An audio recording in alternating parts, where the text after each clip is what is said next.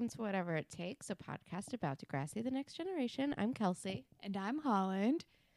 And today we have a very special guest on. Please introduce yourself. Hi, I am Kody. Kody is a fan of Degrassi and whatever it takes. And Kody, can you tell us a little bit else about yourself? Because you have a very cool job. yeah, so I am my my, name's Kody Keplinger. I am a YA author, young adult author. Um, I write books about teenagers. So if you like Degrassi and teenagers who have a lot of drama, um, my books might be for you. Also, one of them was called The Duff, and that was turned into a movie, which is probably the only reason you know my name at all. If you do, which is pretty freaking cool. Let's be real. Um, so we're gonna talk about the episode, but whenever we have like a new person on, we like to kind of ask like, what is your personal history with Degrassi? Oh yes. Okay. So I started watching Degrassi during season one, but really inconsistently because we didn't have cable at home. So I only got to see it when I was either at my grandparents' house or at my dad's house. So for the first few seasons, my viewing was super sporadic, but I managed because reruns were always on. I managed to catch up and and basically see most of it. And then a few years ago, I binged watched all of the Next Generation um, to see everything I hadn't seen. I've actually also seen the original series uh, a few years ago. My friend who loves TNG made me watch the original series, and I watched all of it. And I've also seen all of I've seen everything up through next class. So like I know all the things.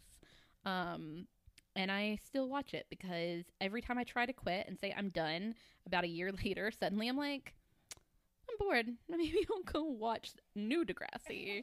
and then I get sucked in because it's still addictive. You have us beat because all we've seen is Next Generation, and we haven't even finished it yet. um, but today we're talking about the episode Voices Carry from season four. Um, and I'm going to read the YouTube summary. Uh, so, part one Craig is suffering from mood swings, and Ashley seems to be the only one who can help.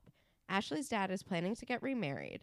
Elsewhere, JT and Liberty attempt to work together on the school musical. This is one sentence, um, and it is not a real sentence. And then Also, not accurate. no, not accurate at all. Like These are s- first, first, I'm sorry. One, Ashley does isn't able to help. Two, it's not a musical.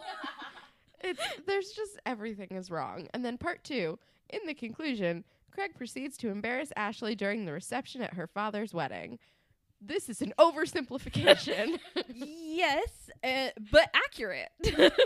It it is accurate. It has accuracy beat for the f- first part of the summary, but I like how the second part is like one sentence too, and then doesn't mention anything about JT and Liberty's storyline. well, I mean, what else do you say after that, like, false sentence from above? Like, they continue. They continue their rebellion. yeah, it's like, the, anyway, even though the JT Liberty story makes me so happy, I'm so happy that story carries throughout both episodes. Yeah, I know. I think lately with the the two parters, the B plot stays consistent between both episodes. Where at least in like the first couple seasons, it was not. No, and there are multiple two parts in season four. Like I skimmed ahead um, because full disclosure, Holland and Kelsey asked me which episode I wanted to do, and I was like looking, and I was like, "There's so many two parters, and I'm selfish, and I want to be on one of those." and also, I have a real soft spot for JT and Liberty, so I picked this one. But there's like so many two parters, and I think you're right that the B plots carry over. I think they just from now on, it's like maybe we should we should do B plots that are worthy of two episodes from now on. or just worthy in general. Like, let's step up our game, And please. it's, it's very true.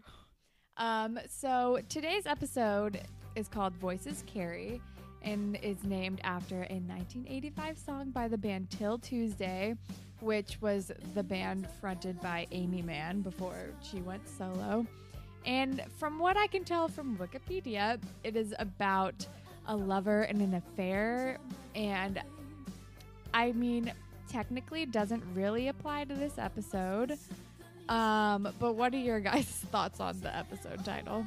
So my first thought is that I love the title Voices Carry, and I want to name a novel that one day.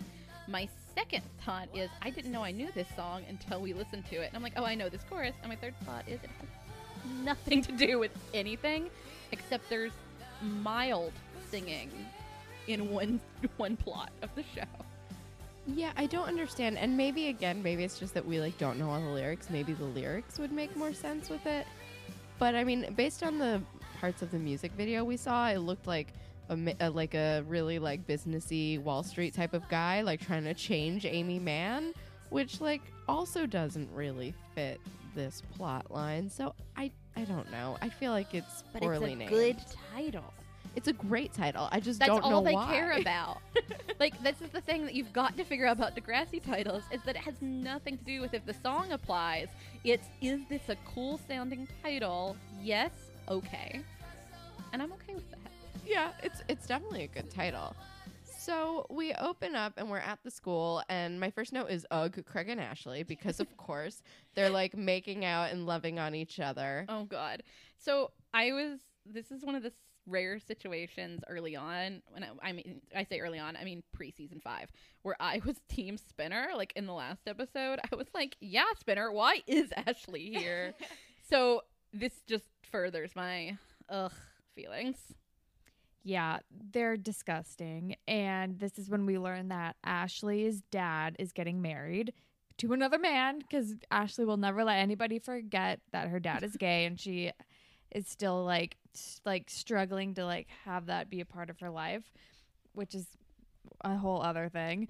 Um, but Ashley's mom comes to pick her up from school and right off the bat we can see that Ashley's mom has not been as forgiving as Ashley has toward Craig because she fucking hates him. Ashley's mom is one note this entire episode, and it's hatred. it's the whole episode. All sh- she has the exact same tone of voice for everything. Don't bother. So, Which it's it's amazing. We're all Team Ashley's mom in this moment. for the most part, but yeah, this moment for sure. I was like, yeah, that's right. yeah, because she she's like, uh, he's like, I'll call you, and Ashley's mom goes, don't bother, and we're like, yes, 100, 100 percent, good for you, Miss Kerwin. Um, although like I do understand like Ashley taking Craig back because he's so charming. Like they were talking, and he's like, "Oh, I love airports," and he's listing all the reasons, and one of them is like all the "I loves you," all the "I love yous," and she's like, "Did you just say that?" And he's like, "I only say it at airports." That was pretty adorable. That was actually really that was some of the better Craig writing that they've done in a while. I'm like, oh, now I see why you'd go back with him. And then that's about it. and then he and then he ruins it. But mm-hmm. that's like Craig's whole deal is that he's beautiful and charming, and then he ruins it. he just has really good hair. I think that that's this answer to all this. Ashley's like, I had bad hair for so long, and I am in love with you because you have good hair. He has great hair. He can sing. He's in a band. He has witty banter sometimes. And he's damaged and she wants to save him.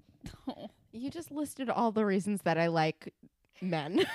Uh, that is my type. My type is slightly damaged. Um, sings in a band. Good hair. End of list. I can fix you.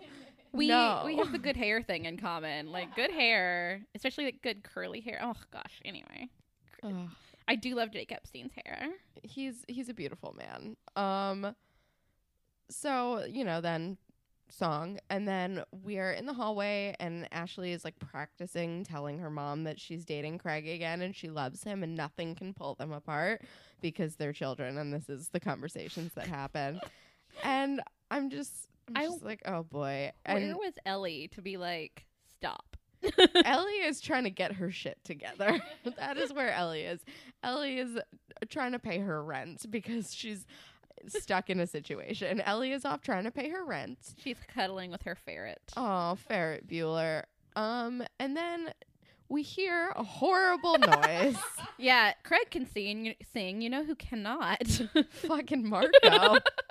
it is it is horrible. We hear the like accordion and they come in and they're like, "Oh no, tell me this isn't." And Spinner and Marco are furious and they're like, "Yeah, this is our fucking single." And it's the last single that Downtown Sasquatch will ever record together. well, and it's also the one Craig wrote for Ashley, which is even funnier because it's Marco singing Craig's song about Ashley when they're mad at Craig for leaving them for Ashley. And an accordion. I never understood the accordion. I don't get it either. But my my biggest issue with this is why didn't they just use the first take? The first take was great before Craig left. They did one really good take of Craig singing and the whole band like being super on, and uh, the only thing that he missed was like the last line. But that they could have like just like shoved in and like even like faked it somehow. Because Marco singing was clearly a better idea than an uh, uh, almost unfinished. And why was he suddenly using the accordion? He was playing the bass before.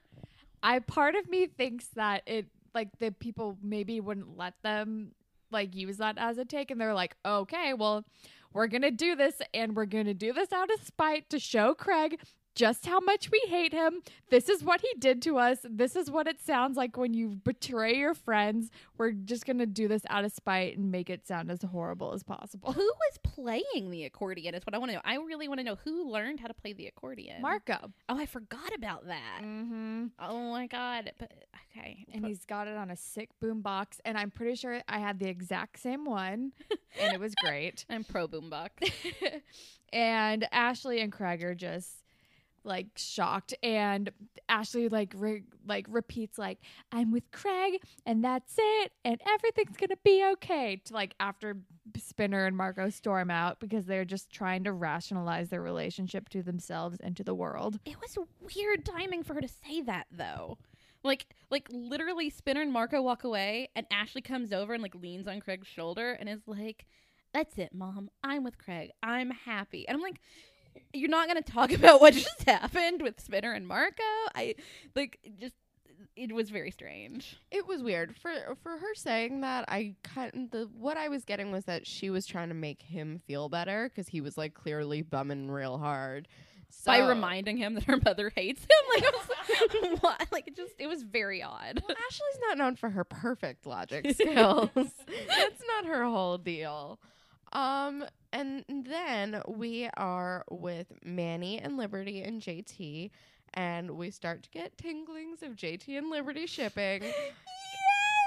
It's perfect. Um, and so they're walking and they're talking about like how Liberty wrote this like play based on Dracula. Not And- based on the movie, a book, as JT reminds us. JT's JT's like forever an idiot. but it was very sweet and they were just like Liberty this is great and and JT calls Liberty brilliant and then walks away and Manny and Liberty look at each other and they were like what just happened and they smile and like carry on Okay, what's funny here is it's not even acknowledged that like a hot minute ago Manny was dating JT. I'm honestly glad that they've all seemed to bury it deep inside of them I forget every time I rewatch, and then it happens. I'm like, oh right, this actually went on for several episodes. Um, Yeah. but, but yeah, no one acknowledges it. I think everyone in the world, including the viewers, have already just forgotten that it was a thing because it was just so unnatural to begin with. And we're back on the will they, won't they JT Liberty train as if nothing has happened, which I'm fine with because I like to forget that penis pump episode. Oh God, that episode. Why wasn't that the episode that first gave us Danny? Cursed us with Danny. Did he? oh god did he yes. appear before that episode? Because I don't think he did. no he he that was his first episode What? What a debut! it was it was fitting for Danny because he's a goddamn mess. Oh, oh, okay. I just no. Goddamn Danny. Um anyway, then we are in Mr. Simpson's class and Craig like swivels over to Ashley, or I think they're an independent study. But Craig swivels over and is like, I've been writing all these songs. Like, look at my lyrics. Oh my gosh. And Mr. Simpson is like, um, Craig. And he just ignores him. And he's like, uh, Craig, like, let's not talk. And he igno- is blatantly ignoring Mr. Simpson He gets louder. until Mr. Simpson is like, "Hey, Craig, you need to go back into your seat. Go sit in the corner." And Craig gets up and gets in his face and is yelling at him. And he's like, "I thought this was independent study. Like, well, now I'm independently leaving, and you can study my butt." Like, Which I out kind the of loved. door. I loved that line though. I'm like, because it's so cheesy, but it's like I feel like that is what Craig would say. I don't know. I just feel like that's what a teenager would say. Study my butt, leaving. I'm like, that's not a good line, but it's also perfect. It's like a perfect high school line Yes. though. Like it is ideal. But yeah, he's just like, what? And like leaves. Um, and Ashley's just like, I have no idea what just happened. Yeah. I'm gonna go back to my thing. I'm not gonna say anything. Yeah. And then like oh my god. And then um well, first Ashley finds Craig after the class and she's like, "Hey, um what's going on? Are you okay?" And he like lashes out at her and he like basically accuses her of like not wanting him to go to her dad's wedding, which like based on his behavior is super valid. And that's also that that part really like bugged me a little. Not really bugged me. That's the wrong way. That's the wrong way to look at it. it Ashley's reaction bugged me because I'm like, that's kind of a manipulative thing for him to say because what is she supposed to respond? Like, no, of course I do. And uh, but also before that, he's like, whose side are you on? Because she'd been saying, well, of course he sent you to the office. We were talking and passing notes. Like, obviously that was what was going to happen. This is the most rational Ashley has ever been. Um it's the most she's ever made sense to me. Yeah. No, she's super rational. She's like, of course we got in trouble. Um. So yeah, I. this scene made me go, yes, Ashley. And then many scenes later, I will be going, no, Ashley. So we'll get to that later. Oh, Ashley, she has her moments, but they are few and far between. Uh, but then we are in the gym and everyone is practicing Liberty's play. And I just wrote down, of course, Liberty wrote a vampire play. And Alex is in the play. Manny is like the star of the play. They're practicing. It's great. But then Mr. Raditch is like, um, what? Vampires, violence, sex? What's happening? He and doesn't say sex. Well, to be fair. whatever. He's not cool with the play. I don't think he saw any of the sex. That's true. That happens behind the scenes in secret when we get to that episode later. Oh, okay. I do have a question about this scene though. So I can't remember all of Secret, although I saw it not that long ago.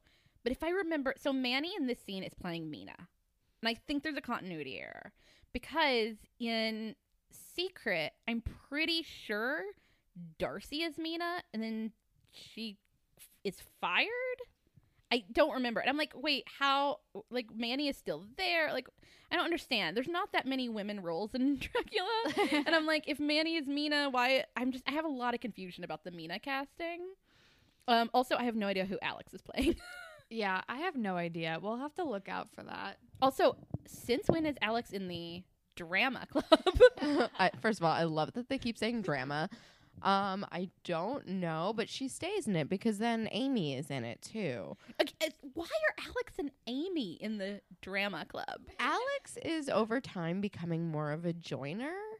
But Because Amy? she's like, well, Amy, I think just follows Alex because Amy doesn't have other friends, and Alex is becoming more of like just. I mean, I don't want to be like she's conforming and selling out, but like she's becoming like less interested in like being an asshole with Jay, and she's like befriending Paige, and she's vice president, so she has like that whole thing going. So I think she's kind of like evening out. So it makes sense to me. And I think she's playing like a nurse or something. there's there's always a female role in plays like this that are like handmaiden. Yeah. I love Alex so much. Every time I rewatch, I'm like, I am so in love with you. Be my best friend or my girlfriend. Either one would be fine. The theme of this podcast is and will always be I love Alex. Even when she's really mean, I'm like, I get you. yeah, even when she's really mean, you're like, oh, you're so cute. I like it because when she's mean, she's still funny. Also, I love. I she always has good earrings and clothes, and I just I love her. All of the hoops and all of the wife beaters. I'm still pro hoops. It's, I don't have pierced ears, which is probably a good thing. I would have these massive, like, crazy earrings all the time.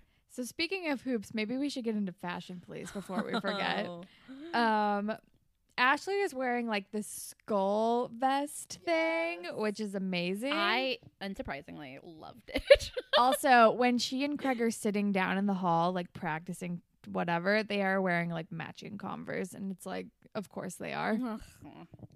yeah, I actually for that scene I wrote down Ashley's Converse and like leather like wristlet are that she looks like an ad for like what what's that like anti-drug ad like Oh my god, yes, I know what you're talking about. you know it's got like a pointing up symbol in it but it looks like an ad for one of those and she looks like like the cliche like when the dog is talking to the girl he's like you've been smoking a lot of pot lately she she look that is like 100% what she looks like in that moment and it's perfect I, were they called like above the influence ads? It's like Yes, and yes. and like sometimes it would be like it would like cycle through like blank is my anti-drug and stuff like that and then there were the ones where like ever since she started smoking marijuana she- she's like been like totally like unreceptive it's like she blends into her environment and it's like the melted girl sitting on a couch or something But anyway, all those people always had like untied Converse and a leather wristlet, and that was Ashley in this moment.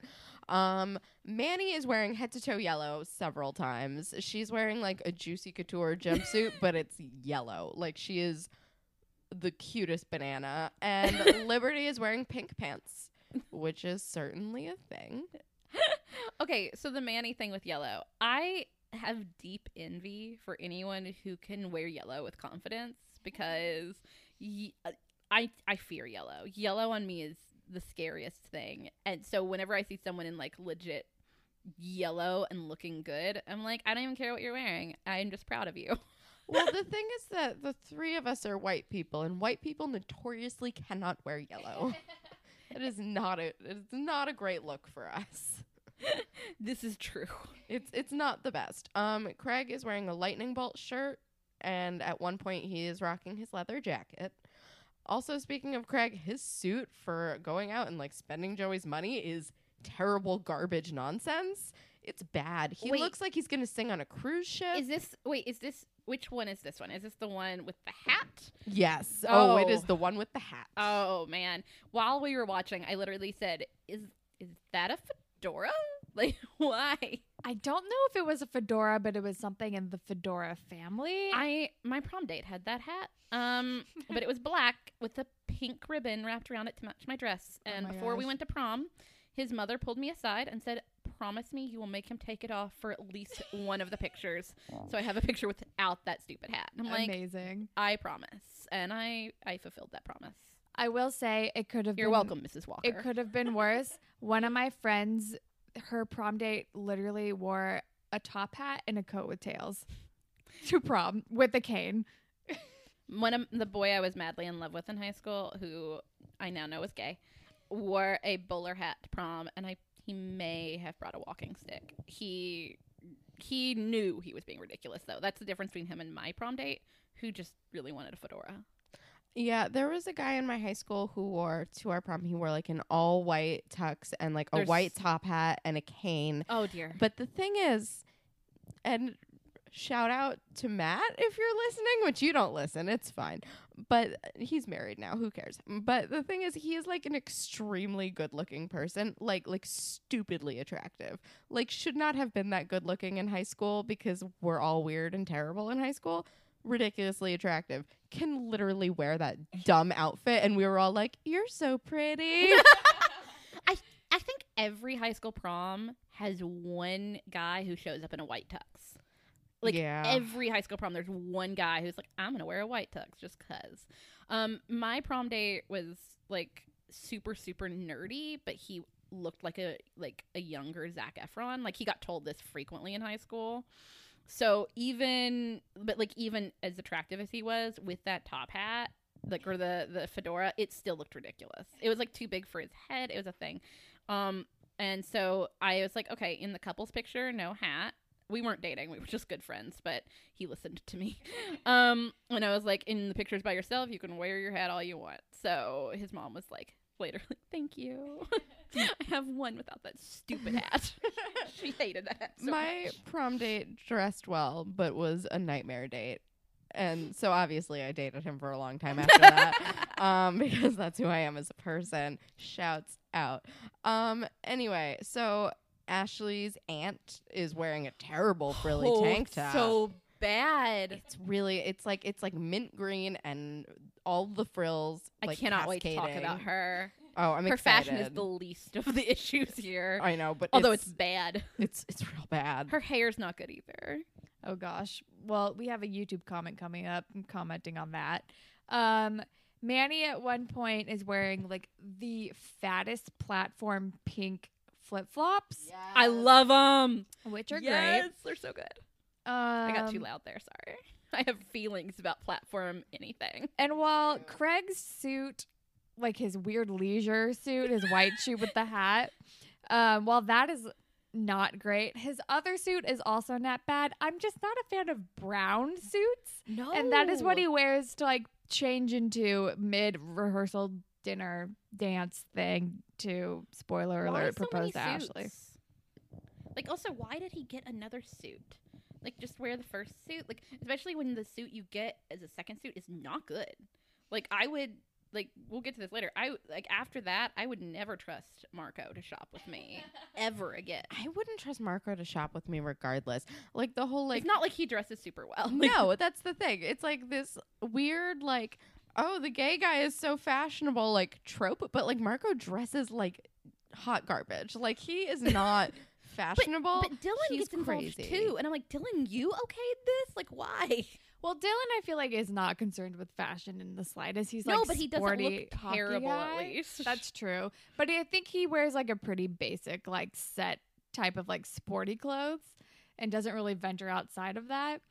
But yeah, like Marco is so bad at dressing himself that he literally asked Spinner for fashion advice Oh, on I his first date with. Dylan. Like, why are we trusting him? Oh, I forgot that. Oh, okay. Speaking of Spinner, going back to the hallway scene again. Spinner's hair. It's so bad. It's so bad. Like, look, I'm legally blind, and I can tell you it's so bad. like, it's not even like it's clearly trying to be emo of the time. And like, look, I had a I had a crush on a fair share of boys who had to flip their hair out of their eyes. Okay, but it's not even good emo hair. It's like doesn't suit your face emo hair. Like he was so much cuter with like just like untamed curls. I'm like, just go back to when you weren't trying. It's better when you're not trying. there are like brief instances where Spinner's hair is good, and this is not one of them. this whole phase, I'm just I wish I wish I could just erase that haircut from my memory. It's so bad.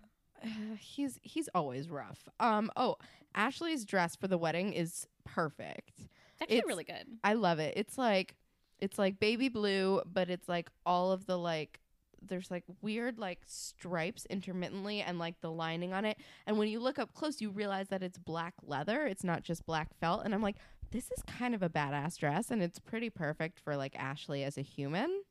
Yeah, no, it's like wedding appropriate, but also like with a little bit of Ashley to it. I'm like, this is cute. This is- Definitely. this is some of the better choices you've made. um, I don't really have any other fashion notes. Me neither. I do. JT once again is collaring all the time. Like I remember this episode, and every time I remember it, I remember that JT had a collar on in Lots like of every scene. Cuffs and collars. And I'm like, I, I think in one of the episodes you guys mentioned that he looks a little Chandler Bing, and that's kind of kind of appropriate. I'm like, that's actually pretty spot on. And I'm like, but isn't JT supposed to be kind of like cool now? Well, the thing is, Pseudo cool. The thing is that in the n- if this was if his clothes were more ill fitting and this was the 90s, it would be very Chandler Bing.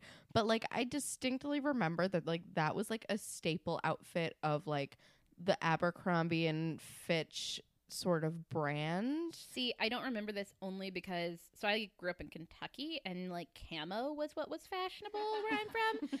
Um and if you wore if you were a dude and you wore a collar to school, like too much. Like the only guys I ever remember wearing collars to school at this time were definitely nerds who came out of the closet in college. So uh, and that's why they actually dressed decently. um but like in my like where I'm from if you wore anything besides like basically what Spinner and Craig wear is pretty much like other than camo what the boys in my school wore. Yeah, no, it was it was like a staple of Abercrombie and Fitch and some like American Eagle type of stuff, like with like a touch of Hollister. Like if you like morphed all those three stores together, you would basically have like JT's look. Which I mean, I don't know about Canada, but like as far as like where I grew up in like northeast coast area, like that was very like of the time, like coolest guys in school dressed that way. Yeah, and where I'm from, the cool guys were in the Future Farmers of America. So I say cool with air quotes. No, it was definitely like that in Northern California too. It was all about Abercrombie, American Eagle, Hollister, end of list. And they're all basically the same store anyway. Hollister and Abercrombie are owned by like the same people. I think Hollister is owned by Abercrombie. Garbage people. It's yeah, horrible people, but all of their clothes look the same. the difference is you could walk into Hollister without gagging because of the smell. but you couldn't see because it's like pitch black in that store. Oh, I know because I'm visually impaired, and I my friends would be like, "Let's go into Hollister." I'm like, "I will wait out here because I can't see in Hollister." It's crazy. Um, so where are we? Mr. Raditch was censoring the play. And yeah, so Mr. Raditch is not a fan of the Dracula play. He's like, we just experienced a shooting. We need something happy. We can't have anything dark and stormy. And it's like, of course. He does not understand how people process at No. all. Not at all. And he also he want he doesn't just want to make it like bright and shiny. He wants to make it bright and shiny and like pro Degrassi. Like he wants like pro Degrassi propaganda. Yeah, no, literally, that's what he wants because he's like, "What about a musical?" And Liberty's like, "A musical of Dracula," which immediately made me think of Forgetting Sarah Marshall. And I was and I was like that would be great. I would watch the shit. I would that. love that, e- even if it had puppets, like in Forgetting Sarah Marshall. especially if it had puppets like in Forgetting Sarah Marshall. true. I want Degrassi to have a puppeteering team. I don't know why that hasn't happened yet. They have every. It's like a okay. I have to comment on this. Degrassi is a small school. We find out it has 700 students. That's about 100 per year if they're starting in seventh grade or so, or yeah, sixth or seventh grade or so, right?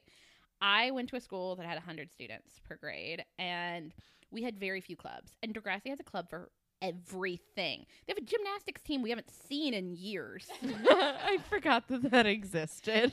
that apparently Emma and Manny were on. They've got field hockey. They've got like they've got everything. And I'm like, this school gets so much funding. Um, they can have a puppeteering team. My tiny high school for a short time had a puppeteering team that did puppeteering sh- puppet shows about uh pollution. So That's amazing. it, it was pretty great. So I think Degrassi needs a puppeteering team to do this Dracula musical. That's not what happens. But when Liberty says a musical of Dracula, Mr. Raditch says a musical about Degrassi, and he gets super excited about his own idea. Yeah, and he's the only one because they're looking at him like he's in a like he is out of his mind. Um, but then we cut over to the hospital and Jimmy is doing some like physical therapy trying to pull himself up and Craig comes in and is like right off the bat like complaining about his situation with Ashley and just like venting to Jimmy and Jimmy is like, okay, whatever, but also just the ultimate voice of reason. And he's like, like, calm down. Like, your her parents have a reason not to like you, please. And Craig is just kind of steamrolling the entire conversation with his problems. Yeah, all he hears is, I need to talk to her alone. And- Right. Which is fair. That was good advice. He he goes the wrong way. Yeah. And so then this leads him to I need to talk to her alone. So I need to get a hotel room, obviously, because that's where his brain is going. and he goes home and he asks Joey if he could borrow his credit card. And Joey's like, um, what are you talking about? No, I'm not giving you my card. And uh, Craig is like, I can give you the money up front. I just need to borrow it really quick. And Joey's like, no, eat some pizza. We're painting the house. Go away. and so obviously Craig steals the credit card um, to rent a hotel room. Okay, I love how as soon as Craig says, um, "Hey, I need a favor," Joey's like, "I have no money," which which normally parents say that, and the kid like in shows, parents say that, and the kid is like, "No, that's not what I was going to ask for," but like that's legit what Craig wanted. Seriously. Um, did we talk about him visiting Jimmy yet? Okay. yeah, Um, poor Jimmy. One thing about Jimmy is, besides the fact that like he's lovely, um, and like the most perfect human on the show. Uh, so Craig is like, Ashley's gonna break up with me, and his response is, "Well, it is her turn, right?" But okay, that also doesn't make sense though because Ashley broke up with him last time, so wouldn't it be Craig's turn? I think since it was Craig's fault, it can be Ashley's turn still. Okay, fair. As long as it's for no reason, it should be I- Ashley's It's always. Ashley's turn. Yeah. Um. So yeah. Um. Oh, I was very happy to see Caitlin. Just anytime Caitlin's in my life, and I love her with dark hair, and I love her with short hair. I'm just Caitlin and Caitlin's good hair can always be in my life. And for an episode that features Joey's family a lot, there's far less Angela, which I'm very grateful for. Truth. And I'm mad at Craig for stealing the credit card because I'm like, come on, you're better. Even like, even while you're unraveling, you're better. Yeah, but Joey is too distracted to like notice that something is up with Craig or that he got his credit card stolen. Distracted and a little in denial. I yeah, think. definitely. And I think this is like a thing with Joey a lot is that he like will overlook things that are clearly happening. Like because he gets too wrapped up in his own stuff because he doesn't 100% know how to have two children. Like he's doing his best and he's a very good father figure, but sometimes he just he's young and he has a teenager suddenly and so I think he just like gets too wrapped up in his own shit and then like stuff about Craig just falls by the wayside. Yeah, I think that that's one thing that needs to be remembered is that Joey is actually really young, like for like a parent in this situation because it's implied like it's made clear like Craig's mom was older than him, like he was a younger man for her, and so like because like I'm doing math here, Craig is a year older than Emma, and I think on Degrassi Spike was like 14 when she had Emma. Right. And season one opens with their 10 year reunion. So Yeah, he's so he probably, like, so he would have been 28 in yeah, season one. exactly. And so 29 in season two. So by now he's like at most 31. 31, 32, something like that. and he's got a like 16 year old in the house. he's literally half his age. Yeah. At this Sorry. point. Um but yeah, there's not a big age gap and he's doing his best, but it's yeah, like you said, things fall through the cracks. So then we move. We are at the place where we're at like the rehearsal dinner spot or the reception spot for Ashley's dad's wedding. And this is when we meet Sally, is her name? She's Ashley's favorite. quote unquote aunt, who is the sister of the man her dad is marrying because apparently he's a younger man. And so his uh, sister is around their age. I think she must be a little bit older than them, but she is like a young lady. Oh, can I talk about Sally? I, I want to talk about this scene so much. Every time I rewatch it, I'm convinced one thing is happening, and then I have to remember it's not what happens. So Sally comes up to Craig and it's just like immediately flirting with him. And it's A, the actress is not good. Um, she's really not good. But B, her voice for flirting is so over the top. So she's like, My brother told me about you, you know. And like that's literally how she talks. And he's like and Craig's like, Oh, and what what version? Did I have horns, uh, you know, a tail in that one? And she's like, You mean you're different now? Darn. that is exactly how she talks. And she and Craig's like, "Look, you can flirt with me all you want, but like, I love your niece." like, the amount of times it talks, she like the aunt thing comes up. I'm like, I can't. Okay, They really hammer through like the fact that she's going to be Ashley's aunt, but she's like so young. It's so weird. I don't know what's happening. Also, we never see her after this episode. So oh, why, never again. Why did? Okay, but hold on. We're not. We're not even done with the scene yet. So then Ashley comes up and it's like, "I thought you only said I love you at airports." And then Sally literally just like wanders away. like Ashley doesn't even address the fact that you were just hitting on my boyfriend. Like, no, it's never said again. Every time I watch this episode, every time I'm like, oh, this is like a setup. Like Ashley asked her to flirt with Greg to make sure he wouldn't cheat on her. Like this is like a test because the acting is so bad and so over the top. But that's not it at all. Apparently, Ashley did not have her do this, which makes more Sally stuff that happens later even stranger because Ashley caught her hitting on her boyfriend and Sally just like wanders off like nothing happened.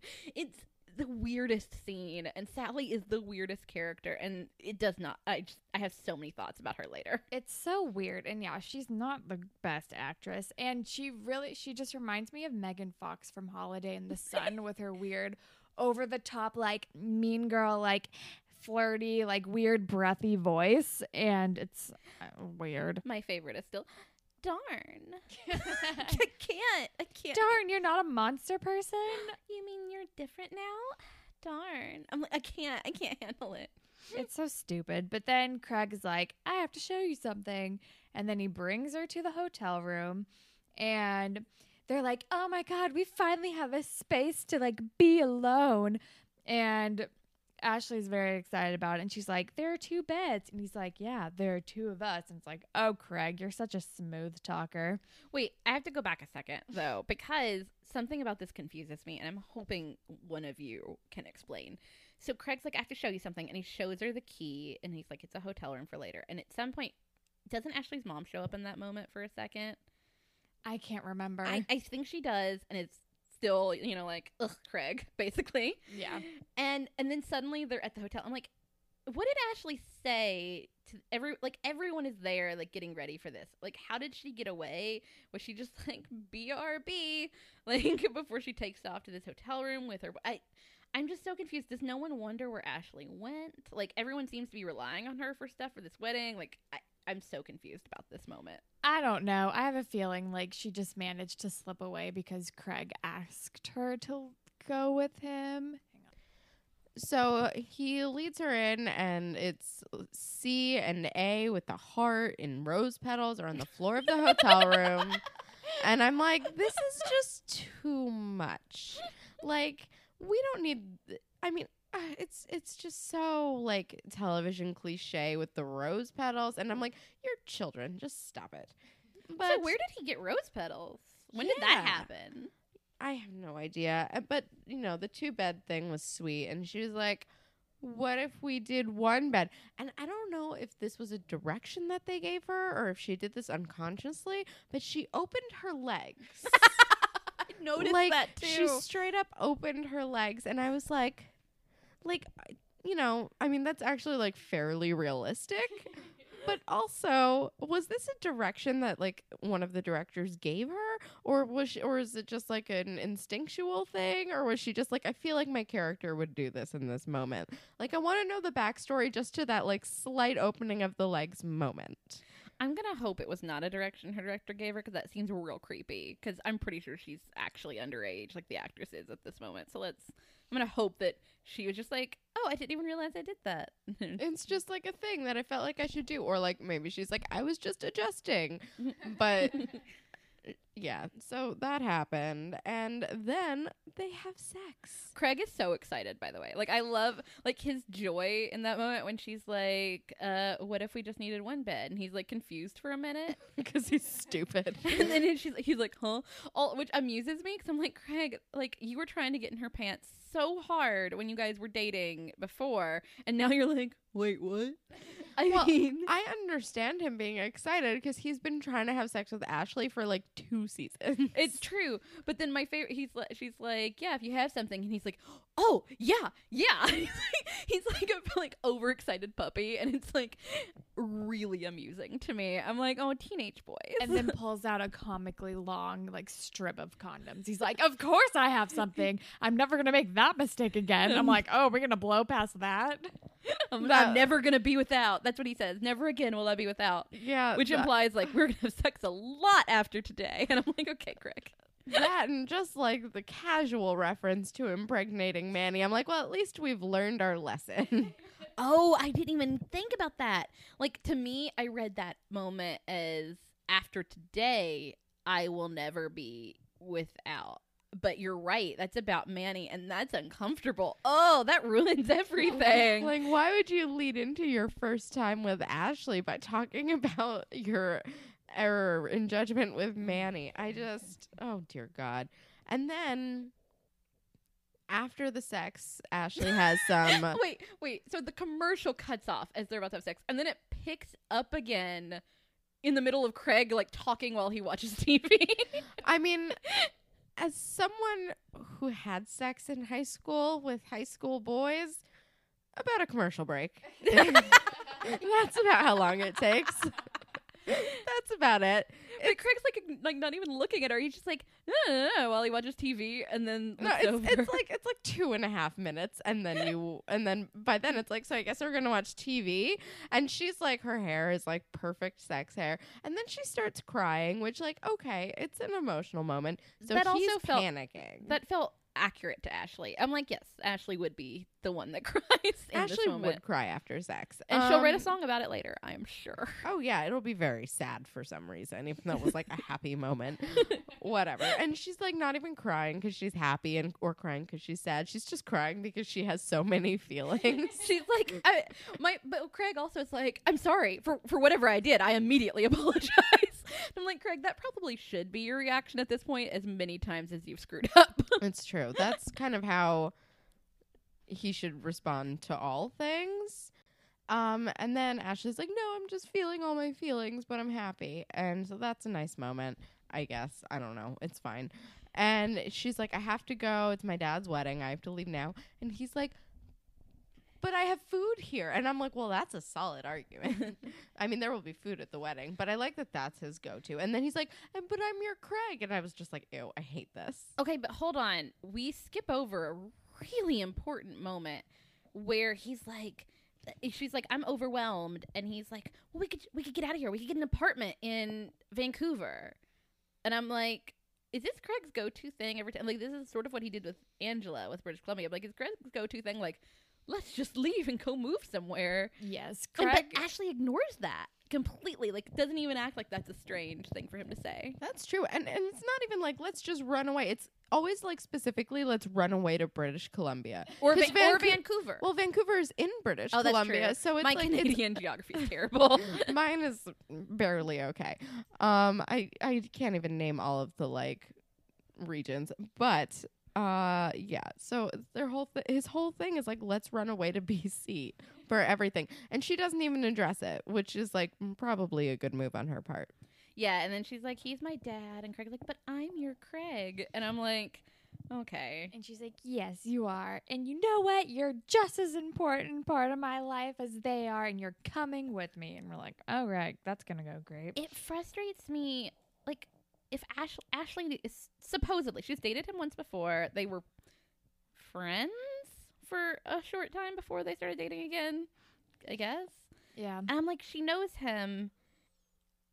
She doesn't recognize that something is up. And that kind of surprises me because I feel like it's somewhat obvious something is up. Like, Joey makes a little more sense. Like, he's in clear denial. Ashley just seems to be like, yeah, okay, this is normal. Until suddenly she's like, it's not.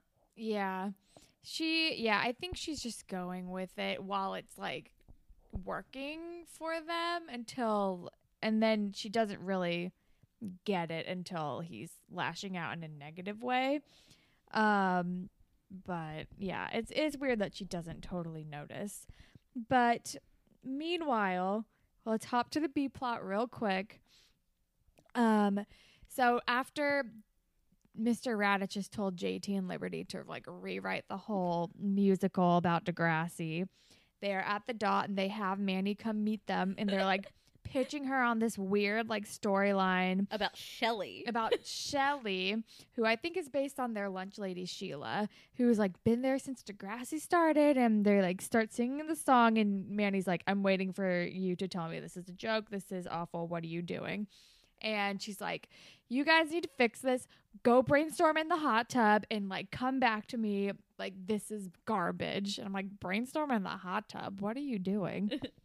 Why? Is, everybody is obsessed with Liberty's hot tub. I Like, this- know. this gets brought up a lot and it's this is not the last time we see or hear about the hot tub it returns um but also i have a confession to make so the lyrics that they give her are like oh these hallowed halls of stone make me want to dial home which is an et reference however for the longest time i missed that it was an et reference and i thought they were singing oh these hallowed halls of stone make me want to die alone That's what I thought it oh, said. oh thank god okay I heard the same thing because I was like, I Oh, was like, I feel this so isn't much upbeat. better. I was like, this isn't upbeat at all. And I'm like, why? w- Why do they want to die alone? I was like, I'm so glad because I was like, what is wrong with me that I really thought this is what they were singing for? A, like since high school, it wasn't until I rewatched it recently that I'm like, oh, dial home. I'm actually really glad you pointed that out because I've been trying to figure that out for a long time. And also, isn't it phone home? So why why would they change it? Because phone home doesn't sound good. I don't I don't know, but it seriously sounds like die alone. It and I'm like, why is it happy that you want to die alone? And I I don't understand. I didn't even know it was dial home until you literally just said it five seconds ago. I thought it was dial alone up mm-hmm. until this moment. well, JT does actually say later that like she's just seen ET, and that's that was my first clue when I realized, oh, they're saying dial home. Okay, that makes more sense. Although, why would Hallow Halls of Stone make you want to dial home? I, I, I it still doesn't make any sense. Also, they're It's not. bad. How, it's a public high school. It's not hallowed halls of stone. they don't go to Chilton. it, yeah, no, it's it's terrible. It's bad. Also, they're just stealing the tune of Twinkle Twinkle Little Star, which I don't think is allowed when you're writing a musical. I've no idea. It's well, I mean, it might be. Fa- I mean, it's technically fair use because Mozart came up with that, so it's like well into the fair use realm. which is probably why they can use it for the actual show.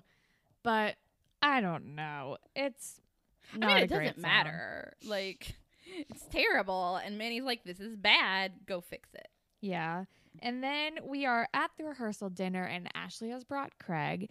And her mom is like, mm, Can I talk to you for a second? And Ashley's like, Whatever you say to me, you can say in front of Craig. And Craig's like, No, no, I'll leave. You guys talk. Like trying to be like courteous and considerate and trying to get into the good grace graces of Ashley's mom. And Ashley's mom is like, like, I'm worried about you. I like why is he here? I don't want him here. And Ashley's like, I love him. I took him back. Like, you're at dad's like rehearsal dinner right now, and he left you for another man, and you managed to forgive him, and I forgive Craig, or I forgived, I forgave Craig, and you should be happy for me. here. and um, but her mom's like, he broke your heart, and I don't like him for that. And Ashley's like, well, get over it. Yeah, her mom's like, "We just put you back together again," which sounds dramatic, but I'm also kind of like fair because it wasn't that long ago that Ashley was like skipping school and sulk- sulking her room because she just couldn't handle it. So I'm kinda, Seriously. I'm kind of like, if I was her mom, I'd be like, "You just started going back to school again and not writing about girls who died in the Spanish Civil War." so, which Never is forget. which is my favorite Ashley line ever. It's about a girl who died in the Spanish Civil War. I can't believe no one got it. Um, so I'm like, I kind of understand. Like, if I, if this was my daughter and he didn't just cheat, like she, I don't. I wonder if Ashley told her about the Manny pregnancy. Anyway, She probably did because she said maybe next time I won't tell her every detail of our breakup. yeah. So if I knew that this boy had dated my daughter and then impregnated another girl, um, and then my kid was like, you know, went from already kind of gothy to like depressed, like. It, I, I don't know. I'd also just be worried about Ashley if I was her mother because she goes through many transformations. and I think I would be like, okay, I'm very confused. One minute you were friends with Paige, then you hated Paige, and then you're friends with Paige again, and you're in a band with her, and then there's Craig, and I, I, I would just give up if I was her mom. I'm like, I'm not gonna keep up with what you're doing. But I, I totally understand where her mom is coming Oh, from. for like sure. I get it. Also, I don't want Craig dating my teenage daughter. No way. Um also, just a quick note, um, at the very beginning of the scene, before anything else happens, Toby sees Sally and starts creeping behind her. yes. Also, okay. Maybe I'm insensitive. Why is Toby there? Like- uh Toby is uh, Yeah. Ashley's stepbrother. Yeah, but it's her stepbrother. He, he is the son of her mom's new husband's family. I, get, I don't know.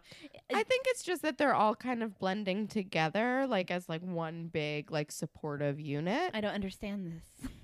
I mean, it's weird, but I also like I kind of understand it because even in their speech, they're talking about how they're like a unique family. But I'm like, all right, we're all supporting each other in this moment, I guess. I mean, my when my cousin got married, like my aunt invited people that like nobody talks to just because it was like big wedding time. Yeah, I mean, I maybe I'm also like confused because like this probably would happen in my family because my family is bizarre. But I'm like, but my family is dysfunctional, and these people seem mostly functional. yeah, I think it's like it. Like Also, I would just not want Toby there. if I was Ashley's dad, I'd be like, "Can you leave that kid at home?"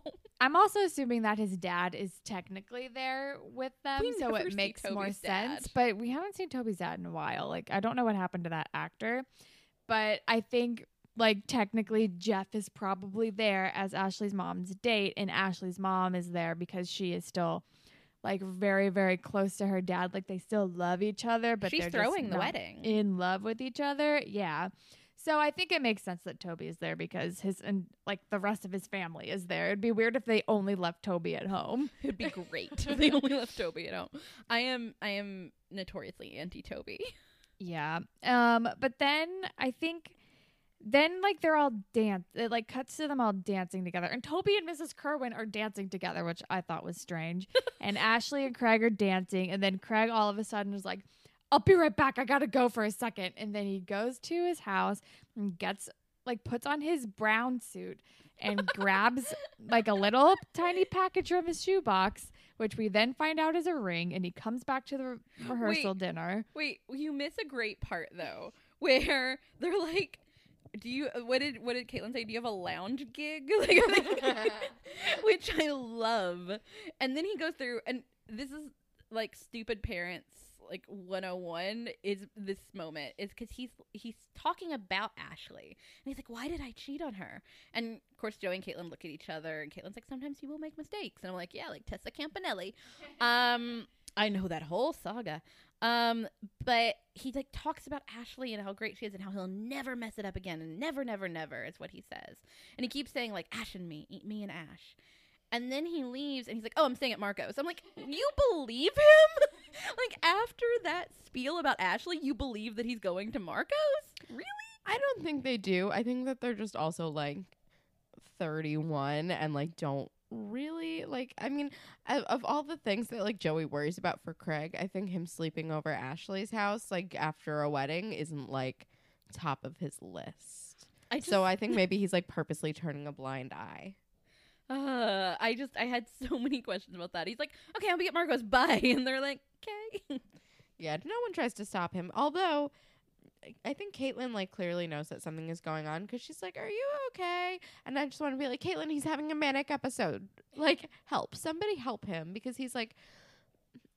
The thing with, and we find out that Craig has bipolar disorder. Spoiler alert! But the thing with um bipolar disorder is that like in the throes of mania, like there are. Uh, there it's it's not just like being like happy it's like there are like plenty of warning signs um and one of them is like talking very quickly and having like basically delusions of grandeur which is like classic craig in this moment Yeah. No, it's. It, I think Jake Epstein, like this episode, really captures what a good actor he is, especially when he's talking to Sally, is not. Um, but I was talking to a good friend of mine. Um, shout out to Hannah Moskowitz, who will be very happy I said her name. Um, who is also a writer, and I was asking her because I I really care about the depiction of disability in um television and in books as a disabled person. Uh, although I guess you can't see because we're on a podcast, but I am I am legally blind. That's why I have a dog in the room with us. Um, and so I obviously have mental health issues, but I don't have bipolar disorder. So I messaged Hannah, who's really open about bipolar disorder, and I was like, I know you love Craig. What are your thoughts on this specific episode? And I'll talk more about some of her thoughts later when we get to it. But one thing she pointed out, she's like, Jake Epstein nailed it as far as the acting goes. She was like, because even when he acts like he's having fun in his manic point, there's just this look in his eye, like he's also kind of confused and miserable. And she was like, it just, she's like, I believed him in a lot of, especially those early scenes. I, she's like, as like I remembered my my own manic episodes. Also, he writes a ton of songs, and like Hannah back in the day could write a whole novel in nine days, and like this was pre-diagnosis, and now people tell her, "Oh, I wish I could do that," and she's like, "No, no, you don't. You really, no you really please- don't." please never wish to have like manic episodes Yeah. like it's it's a the hellscape nightmare she's like, "It's it's useful in the moment, but it's terrible." it's it's the worst um so yeah so he's clearly having a manic episode he's talking really quickly he's Repeating himself in Re- places too. yeah and he's and he's doing like crazy impulsive things like taking down his mother's ring from a shoebox and he's gonna go like and and it's just he's convinced himself that these are all great ideas which is another part of it it's just like convincing yourself that like these big like things are just brilliant, genius, perfect ideas and the best ideas you've ever had and it's going to be amazing. And like yeah. It's it's it's just very like classic, you know, bipolar disorder manic episode. So then, jumping off that, he gets back to the rehearsal dinner and he pulls Ashley aside and he gets down on one knee and he is proposing to her and she is very confused and is like, "Wait, no, what? What are you doing? No, I'm not going to marry you. She what are you talking about?" Perfect reaction where she like almost laughs because it like she clearly thinks he's kidding a little, and she's like, "I'm sorry, I can't." Cr- Craig, no, and I'm like, "Yes, this is how a like 16 year old would." This is a logical react. reaction to this like situation. Yeah, like uh, this is you know she's clearly like this is strange. No, And then he gets angry and he's like, No, I want you to marry me. And she's like, Craig, no, what are you talking about? And then he like runs away. And it's very dramatic and confusing for everybody. But then, real quick, we are at the hot tub at Liberty's house, and Danny is literally snorkeling in the hot tub. Danny is forever the worst. and Liberty and JT are like commiserating about this stupid musical, and then um, Liberty starts writing like the radish song, like radishes, radishes, not so sweet, like brown and round and gross to eat. And they're like, oh my Excuse god, me, it's red and round. red and round. I'm sorry. How do you not know the all the lyrics to the radish song? And and JT's like, wait, what is that? And she's like, it's a song. It's like a form of rebellion. And I'm like, I love that JT and Liberty's form of rebellion is writing a show tune to stick it to the man. I mean, Liberty clearly has a grease obsession though, and like that whole movie is like, Sandy, I'm gonna be a reb, like I'm gonna be a rebel, and now I'm gonna sing to you. Yeah. Like so it, it all JT makes sense. JT and Liberty are such drama nerds that I love it. I love it so much that that's how they say it in Canada. Also, since when is JT a director? There's so many things about this drama club. you guys, I'm living for the drama. It's so dramatic. There's so many. I'm gonna apologize now to my friend Courtney if she hears this. She's my she's my Canadian YA writer friend, and she I just saw her recently, and she's gonna be like, "Quit it." Um, but I mean, come on. Progress also comes up later. Um, but okay, I have a lot of questions about this drama club that I don't think we've ever seen before. Have we? No, we definitely No, have not. And like, so I'm like, okay, some of the people make sense. Manny being in it makes sense considering what happens later in the series. Although this is, I think, the first time we're told she wants to be an actress, maybe, um, and or likes acting in, at all. Um, Emma, okay, you're there because Manny. Alex still makes no sense.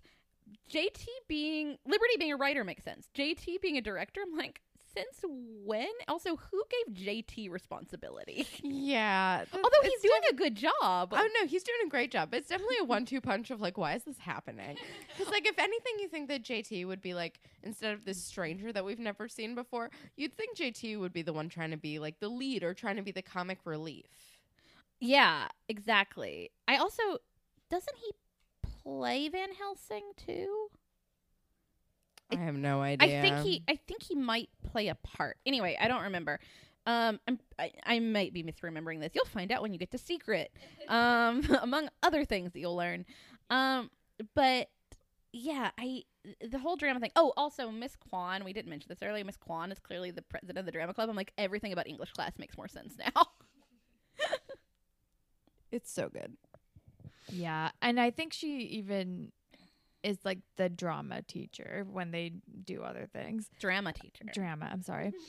I, I slipped out of it. Um so but then we're back at the rehearsal dinner and Ashley is talking to her aunt about it.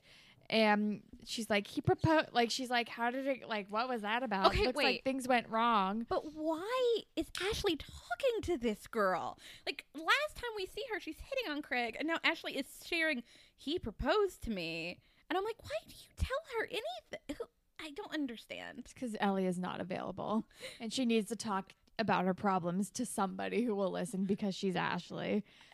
Oh God, I- I- Sally though, because when Ashley tells her he proposed, Sally's like, oh, "Did you say yes?" And she's like, no. And she's like, but I thought you loved him. But I and thought you like, loved him. And I'm like, Sally, didn't you want to hook up with him 10 minutes ago? Shouldn't you be thrilled? I don't understand. yeah. And Ashley's like, I do. Oh no, what's happening? And then cut to Craig is destroying the hotel room. Uh, he's like knocking everything down. He is not handling the denial of the proposal well. It's like the like climax of his manic episode, and that's where part one ends. Yeah, it's it's an intense ending. Although it's a two-parter, so of course it, it needs to be an intense ending, but it's an intense ending.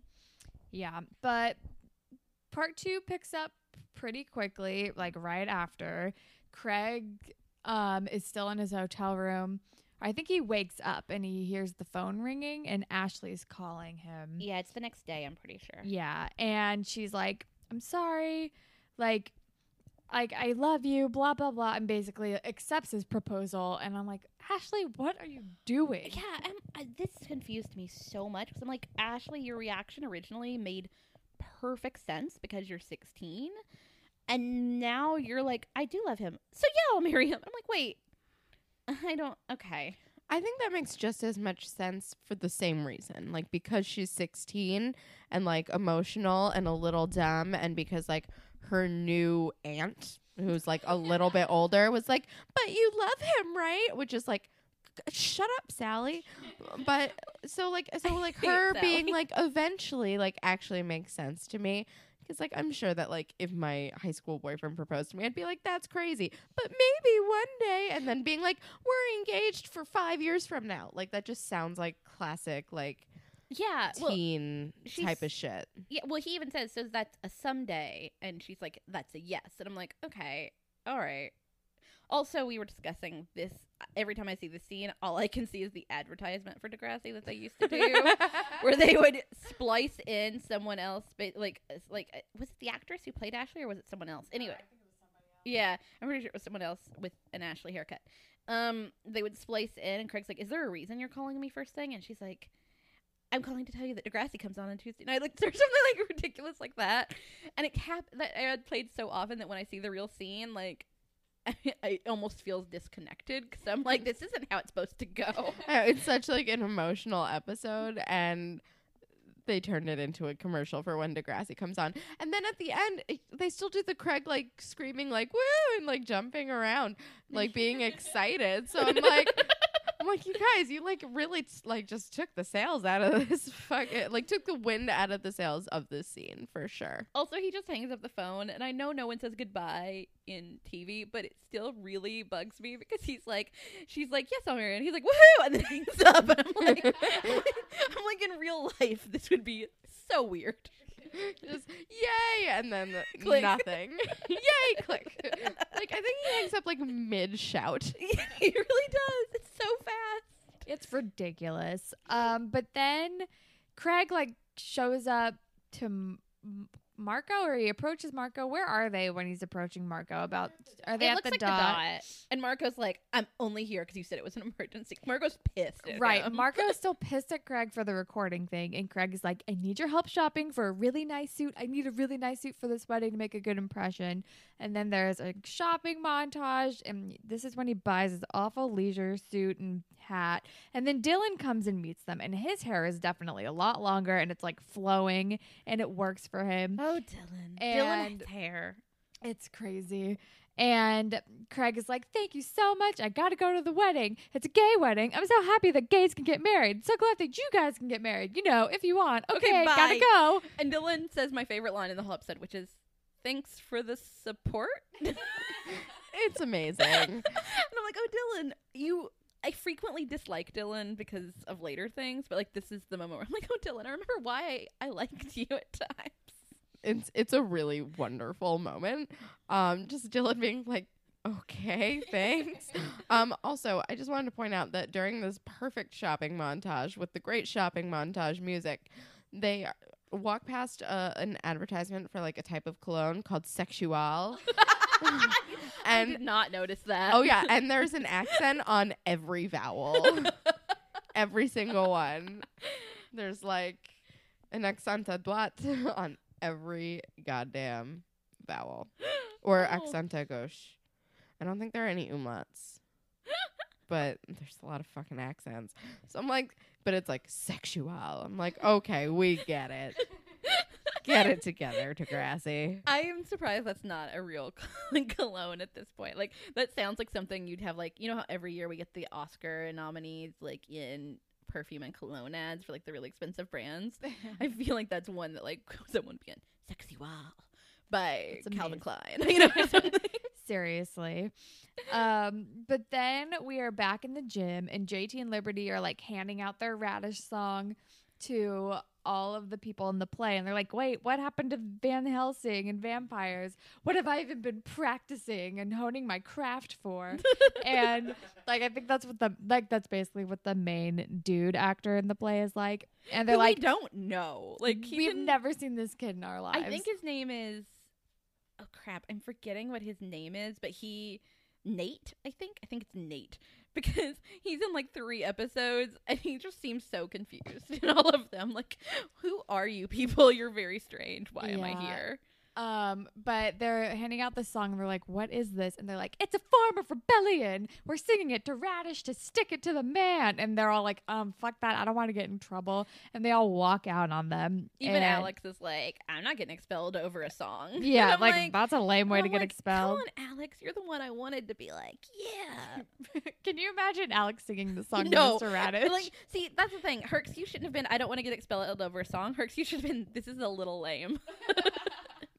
Seriously. I'm sorry. I shouldn't use the word lame. That's ableist. I'm training myself.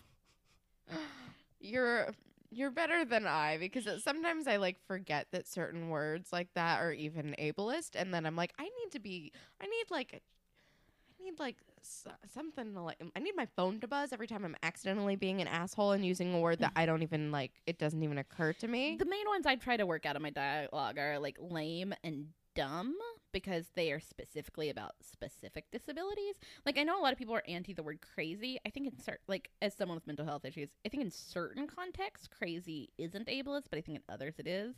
Speaking of which, there's a lot of ableist language in this episode of Degrassi, sp- starting with JT early in the first part says social retardation or something, and I'm like, Ugh. And I'm like, we okay. all groaned. I, we're like, no, 2000, what, 2005?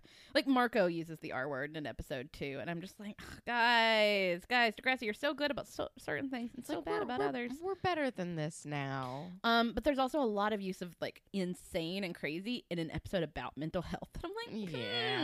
"Hmm, I'm not eh." crazy about the word psycho being thrown around. Yeah, You're no, not I- crazy about it? Yeah. I don't love the word psycho being thrown out. You know, I'm I'm gonna I'm gonna play the for mental health things. I can say whatever the fuck I want. I'm playing that card. Yeah, no, I, I, I'm not crazy. Ah, damn it, I'm not. Let's. We're gonna back up. I don't love psycho either, partially because it gets misused, and I'm like, psycho is short for psychopath or psychotic. Those are actual things. Um, also, I- I think insane is far more ableist than crazy because crazy can have a lot of different contexts whereas insane is somewhat specific and like the word insane does come up later and i'm like this is an episode about mental health maybe we shouldn't tell the character we later find out has mental health problems that he's acting quote unquote insane Right. but we'll, we'll talk about that later Um, right. But so everyone walks out of the gym because they're like, we're not doing this. What are you talking about? And then we're back at the hotel, and Craig has all of his new things from his shopping haul, and he's in the elevator talking off this poor man's ear about he's like. I got all these things. It's like, look at this suit. Isn't it great? I got it for my girlfriend's wedding. Well, it's her dad's wedding. He's getting married to a man. Let me start over. I'm getting this for my girlfriend's dad's wedding. Blah, blah, blah. He's like rambling to this man who's just smiling and being silent and is like, okay. i want to know how much they paid that actor like to come in for a day of literally just stand here and don't say a word right. Is this is it in this scene or the next one when Craig goes crazy crazy me?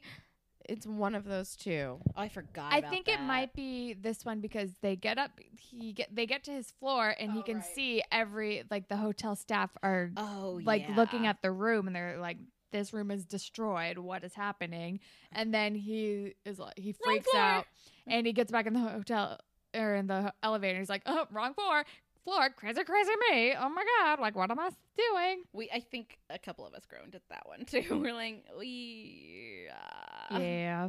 writers. then he goes to the hospital to visit Jimmy so we can so we can change into his leisure suit for the wedding. in front in front of Jimmy. Poor Jimmy is just like he's still in the hospital. He can't get out of the bed, and he oh, oh he first asks where the bathroom is, and Jimmy's like, "I go in a bag. I go into more details, but I'm eating." So instead of like looking for the bathroom, Craig just starts undressing like right there, and Jimmy's like, "Wait, no!" Just like, what is happening? And then he tells Jimmy that he proposed to Ashley, and Jimmy's like, "What? You're." He's first he thinks he's joking and he laughs, and then he's like, "Wait, what? What? Your guys are 16. Why don't you wait? I don't know, at least until graduation." Or a career? I'm like, Jimmy, you're so logical, and this is refreshing. Jimmy is too perfect for this show. Um, Although he's the one who says insane, and I'm like, Eh, well, we never said that Jimmy wasn't problematic. never forget that sexist rap that happened. I yeah, I forgot about that. So shut up, girl, and make my lunch. yeah. Oh, I hate it. Drake's And- Drake's first rap. Drake's first rap was not the best. But he also says, "Are you drunk?" which is just kind of like that that is often what like a manic episode looks like is a person who's like taken speed. He's like, "Are you drunk? Are you high?"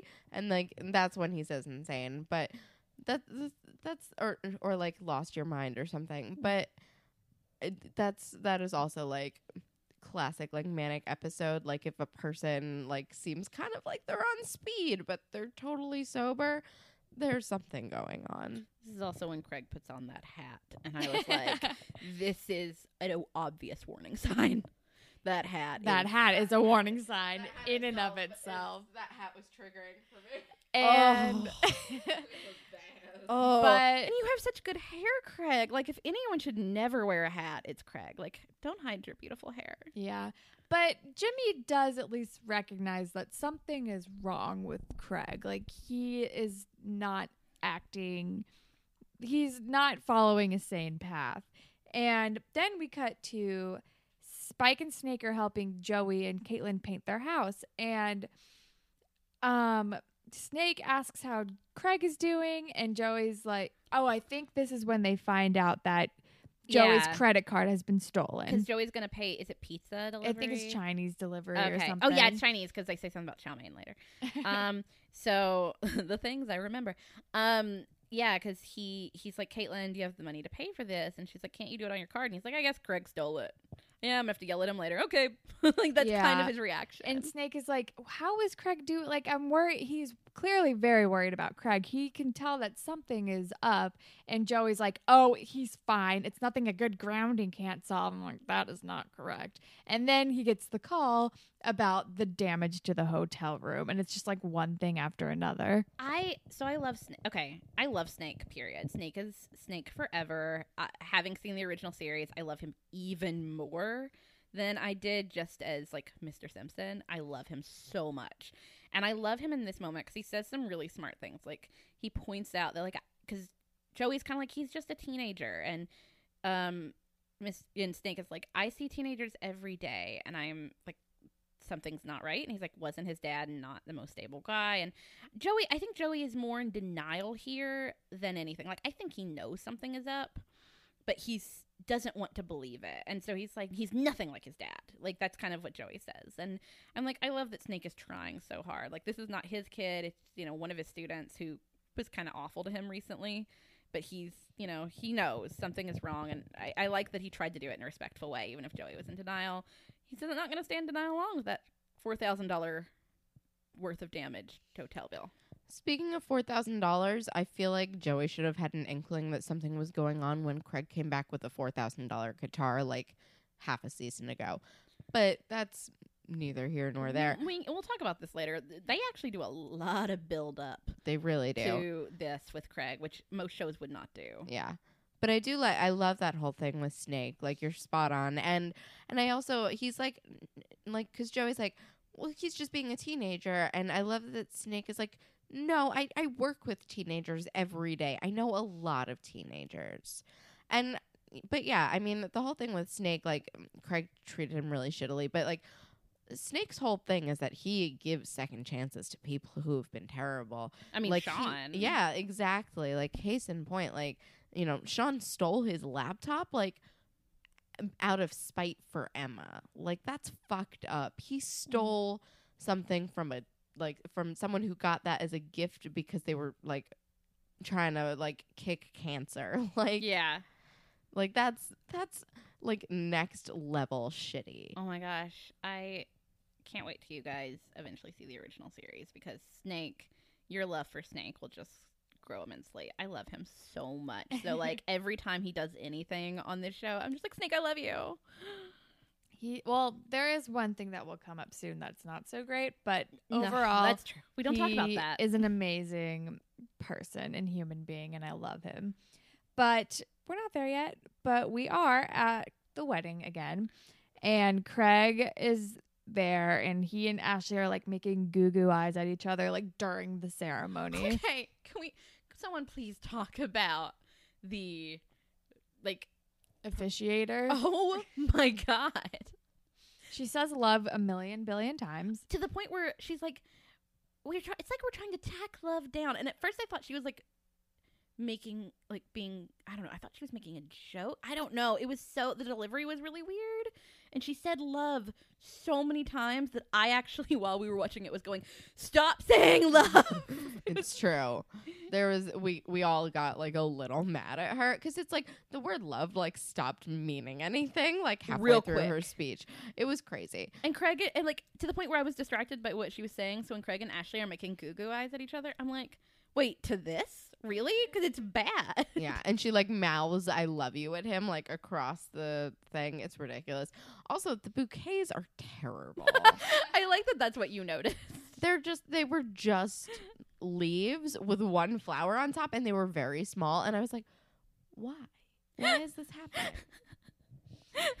yeah, it was the whole thing was bizarre. And but then at dinner, like this is when Ashley's mom makes the speech. She's like, "I know it's not common for the ex-wife to be at the wedding, especially when you're marrying someone so much younger and prettier than I am." Ha ha ha, blah blah blah. She's making a speech and a toast. And then and when she's done, Craig get like Ashley gets up because I think she motions to her and then Craig gets up with her and Ashley's like, Oh. wait, what's happening? No, sit down. What are you doing? And Craig's like, no, no, no, it's fine, it's fine. And then he starts to make a speech and then this is when he announces that he and Ashley are engaged. Oh. And it's like, first of all, it's not okay to ever do this at somebody else's wedding, no matter what. But it's also just like one more warning sign, one more thing. And Ashley the audience is applauds. Like Yeah, I like not conf- like not like a sarcastic applaud, like like or, or like even a concerned applaud, but like a real applaud. And I'm like, can you not see that they're teenagers? like, are you like like I'm blind and I know they're teenagers. What's happening? This is my favorite running joke of this podcast. Um, Also, this is not like I'm from Kentucky, so I'm allowed to say this. This isn't Kentucky. It's not normal in Canada for 16 year olds to get married, as far as I know. I think it's just that it's like the polite response to have when a person like is like we're getting married. Like I think especially cuz like I'm sure a lot of these people are like basic strangers and like maybe don't know how old they are. Maybe are like they look really young but maybe they're older and I are really just like wanted them to cut polite applause. I really wanted them to cut to Sally. Oh my god, I would have been so I that just would have been wanted- perfect. I wanted cut to Sally in all things because she comes back later in my favorite moment of Sally. We'll talk about that. just Sally is something else. oh, I love. Oh, Sally doesn't make any sense. She's just there to fill a role. It's so weird. But then Ashley drags Craig outside and is like, What are you doing? Why did you do that? That was not cool. Oh, this Guess- is when Sally appears again. And she's like, Guess what? I don't think I want to marry you anymore because that was not cool. You have no chill. What is happening? I don't remember what Sally does, though. Sally just goes, "You okay? You okay, Ash?" Oh, and I'm gosh. like, I'm like, okay, Sally, you've hit on her boyfriend, and now you're checking to see if she's. I don't understand what your relationship to this girl is. Also, earlier on, I forgot this. She when she came up to, uh, before when ah when Ashley was going to say that she was engaged to or she Craig had proposed. Sally goes, "You want to tell Auntie Sally about it?" I'm like, what? Stop! you're terrible. I don't. Why are you here? And why does Ashley speak to you? I I'm so confused. But yeah, sorry. I I just had. I have to remind everyone about Sally. um, but they have this little fight, and then Craig goes back inside to the reception. And Ashley just goes, Craig, that's not home.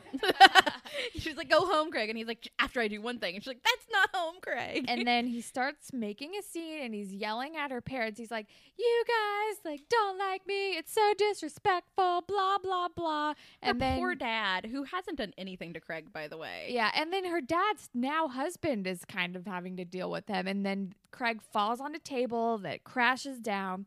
And then he's trying to help him up and he's like, no. And then he storms off. And it's like, he makes this huge, inappropriate scene. And it's so cringy. It's like very, it's like, it makes me anxious watching it. I had like hard secondhand embarrassment. It hurt. It yeah, no, it was it was very painful to watch. I just wrote, Oh, this is horrible. Um Also, again, so sorry for Craig or for Ashley's dad, who has not said anything to Craig this whole episode. It's Ashley's mom who's very anti Craig, and suddenly she's over there like, "You're gonna tell her not to see me again." I'm like, Craig, poor, poor Craig. Uh, Ashley's dad. She's like, "Let's go talk about this outside," and I'm like, "Poor man." You're like, I, I don't even know you really. yeah, it's it's wildly uncomfortable. Um and then we're back in the B plot because Craig storms off and we're back in the B plot and for some reason the auditorium is dark because I guess it's supposed to imply that time has passed. Um but Raditch comes in and he's like, "Sorry, I'm late." Where's and the drama club? yeah, and where's the drama club? And and JT goes, "Oh, you know, actors, they're always late." Um, which okay.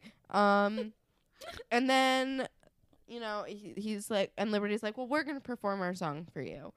So JT starts explaining what their original thing was gonna be with like having like the lunch lady as the protagonist and having it set in the 80s and liberty's like no no this is not what we were doing no. And she like stop like- and he starts singing the uh-huh. terrible song and she like stops him in the middle and she starts singing the radishes song. And i love liberty in this moment. Oh, me too. But my also my favorite Raditch quote is in this moment where she's like, "And those aren't the lyrics," and, and he goes, "Those are fine words, Liberty," and he looks so excited about the bad, like the bad um die alone song that is not a die alone song. He's like smiling in this weird way his face is a little strange but that's a whole other conversation. But he's smiling in this weird way like this like super excited way and his face falls so fast when liberty starts singing the radish song he i almost felt bad for him because he looked so sad but he's so terrible Oh, that he's so it's like bad. it's like you can never fully feel bad for Raditch Um, yes, and he is horrified and he's like, "Oh, well guess what? You guys both have detention now because I am a dictator." and jt did nothing yeah, but he deserves to be there cuz he wimped out on Liberty anyway.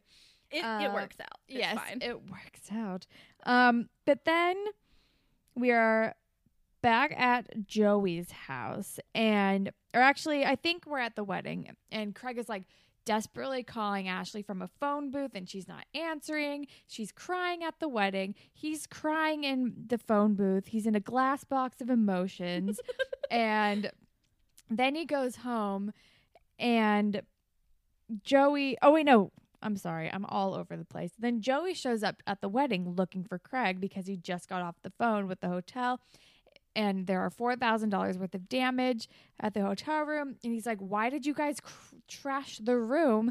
I don't understand. And Ashley is like, Oh my God, we didn't. He must have done that after I said no to his proposal. And Joey's like, What is going on? What is happening to my son? and my heart my heart i have a weird like nothing like stops like melts my heart more than a non biological parent claiming a like a child that they didn't necessarily raise until later as their kid. Like every time sandy cohen refers to ryan atwood as his son or or kirsten does it i just like almost cry. I'm just like yes he's your son.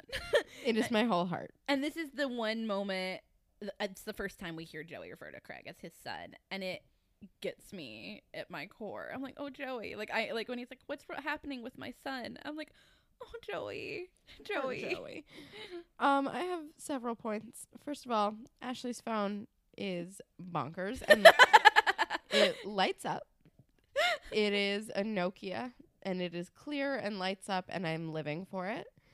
I totally had a Um, Nokia in that in that era. I had it for like eight years. It was ridiculous. It's perfect. Those things are indestructible. They're great. Um, and then also Ashley's mom's face throughout Joey's um like s- speech basically is like just a roller coaster. It's just like just a roller coaster of emotions cuz she goes from like what a hotel to like what you trashed it to oh don't even get me started about this proposal and it's like it's a delightful moment I feel like she was like, I don't really have. I have one line in this scene or two lines in this scene. I'm gonna make the most of it, and with my faces. Also, poor Ashley when he comes in and says something about the hotel. She's like, "Hotel." Ashley just goes, "Great." Thanks like, for blowing my spot. Yeah. yeah. Um, but then we're back at the house and Craig gets home and Caitlin and Angie are there. and They're like, What is happening? Like and Angie's like, Daddy's mad at you. And Craig hands Caitlin an el- an envelope and he's like, "Give this to Joey when you see him. I'm going. I'm leaving." And she's like, "Um, he like, what are you doing? Like, what about this hotel room?" And he's like, "There's three thousand dollars in there. It's all that I have." And then Joey gets home and he's like, Doesn't he? When there's a point, and I don't remember when this is. When he talks to Angela, when Craig talks to Angela, it's like, "Give this to Ashley." Oh yeah, yeah. So he gets home and then he's with Angie by himself and he comes home and he's like gives this to Ashley, like make sure you give it to her and it's the package with the ring in it. And then he's like, I love you most. And then this is when Caitlin comes in the room and he hands her the envelope and he's like, There's three thousand dollars in there. It's all that I have. I'm going to Ashley or I'm going back to the wedding or I'm going to Marco's. And then he's like, I'm go I'm not going anywhere because then this is when Joey walks in the room. And there's the most uncomfortable silence. and Joey is just very concerned about Craig. Um, and Craig is lashing out and he's like, I'm fine, blah, blah, blah. And then he starts beating Joey up, and it is troubling, and I just want to save him.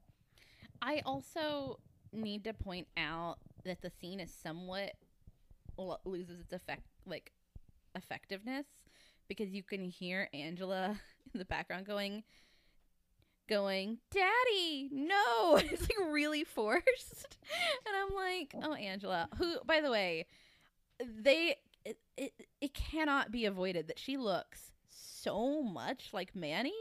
And I'm like, this should be addressed. It's like that, like painfully obvious that like the actress is related to Cassie Steele with their sisters because she looks so much like Manny. It's it's startling. Yeah, no, it's it's truly alarming, and and she's just she's not a good actress, and at least not as a child.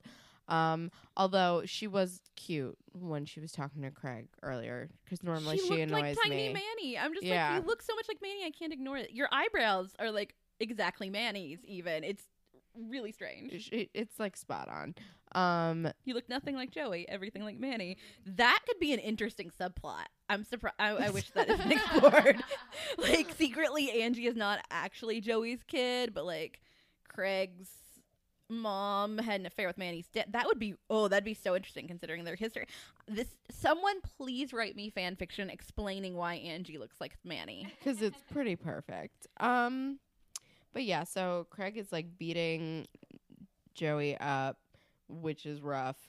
And then Ashley comes in and breaks it up because she must have been like right on their tail. Or she when, like, came with Joe. I don't know. Like that was when we were watching. I literally was like, "Where did Ashley come from?"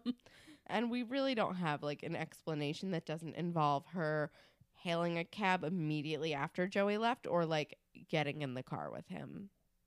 I don't know. But she breaks up the fight and she pulls Craig off and she's like, "Craig, what are you doing?" like and and that's and you like see him realize like what he was doing and he like kind of comes out of it for a minute and he's like what's wrong with me and she's like we're going to get you help we're going to get you help which is like thank god like you, you just feel this relief come over you like okay, so now everyone's on the same page. They realize that Craig needs help, and they're not like, Craig, what the fuck is wrong with you? They're like, they're getting Craig help. Yeah. I think this scene, when I was talking to my friend Hannah about it, this was the scene that she said to her felt a little sensationalistic. Because she was like, over, she said overall, she really felt like, granted, she's one person, so she can't speak for every bipolar person ever. Um, but she was saying that for her, she felt like that was the only scene that really felt too sensationalized. Like it went a little, like, a little over the top. But at the same time, she thought Jake Epstein's acting kind of saved it and made it feel a little more grounded. Um, also, her exact words were something along the lines of like, it was a sensationalistic, but also somewhat useful. Um, like she remember, she said she remembers watching this when she was a teenager, um, and kind of being like, oh, hey, Yeah. Um, yeah, Jake Epstein is a gem and he's so good. like the best actor on this show. He is so good. Um, but then we let's close out the B plot. We cut back to Degrassi and JT and Liberty in detention, and J and Li- Liberty's like, "Uh, this sucks. Like, I'm sorry you're here. You didn't even do anything." And he's like, "No, it's fine. I'm like." I can't believe how you stood up to him. Like it was so cool. It was so brave. It was like awesome he says brilliant again. brilliant again. And she's like, you know what I wish I did? And then she pulls him in for a kiss, and it's so adorable. Okay, my favorite part of that kiss though. Uh, so I I was so excited when I saw this episode when it originally aired because as I was telling Holland and Kelsey before this, I was like if Liberty and Ellie had a baby, that was me in high school. Like I like had like the the angst and the home life like not the exact home life but like the angst and the home life issues and the not being rich issues that Ellie has also Ellie's aesthetic but I was like the overachieving socially awkward liberty type. Um and who crushed on people who would never be interested in me. So like this moment i was like yes! I wanted them together so bad. Also my favorite part of this kiss is when she leans in to kiss him jt's head is like leaning in his hand. And when she kisses him his hand just like drops to the table like and he kind of like like adjusts up like to attention. He's like, oh, okay, this is happening. i know and it's so cute he has that stupid collar again but whatever it's still adorable I'm like, I love this moment. And then she pulls back and she's like, I've had a crush on you for like four years. and he kisses her And then he kisses her again. And we all like, oh my God. and then he says his stomach hurts a little and i'm like oh jt it's kind of amazing. It's, And so- it's, and this is where it ends. Nothing bad ever happens. The end. the end. Degrassi over. Bye. this is how it always is. Um, but yeah, but this is the end of the B plot, and it's great, and it's like. Finally, this has happened, and we love them, and it's great. Well, and I like that they built up to it by making them friends again. Like they started hanging out when JT was dating Manny. Yeah. Um, like it because he was like in Liberty's hot tub. So like they became friends. And Clearly, they're over the past when he like pretended to be gay to avoid her. Oh gosh, And like when he was just never forget. yeah, such a cr- cringe.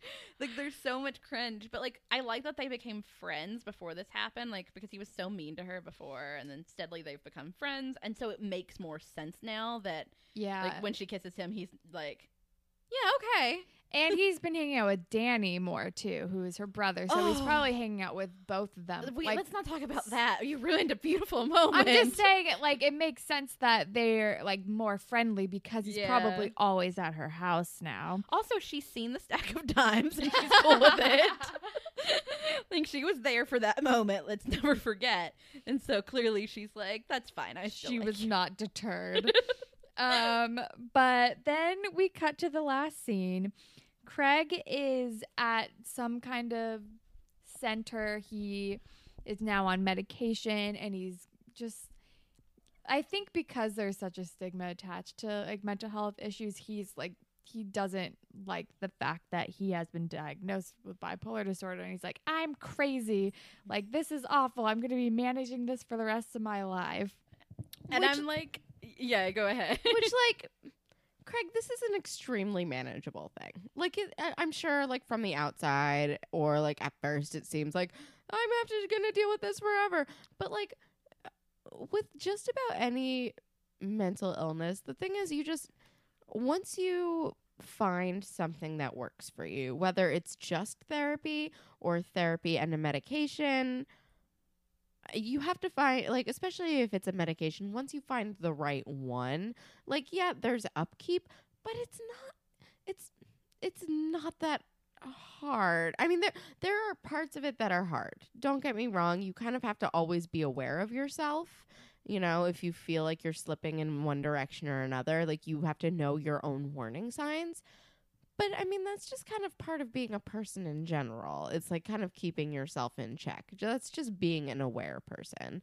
It's it's not like easy breezy, beautiful cover girl, but like just it's it's not like a death sentence. Not remotely. I will say though, I sort of understood where he was coming from in this moment because um, I had a good friend in high school who was bipolar, and he he told me that he was bipolar, like.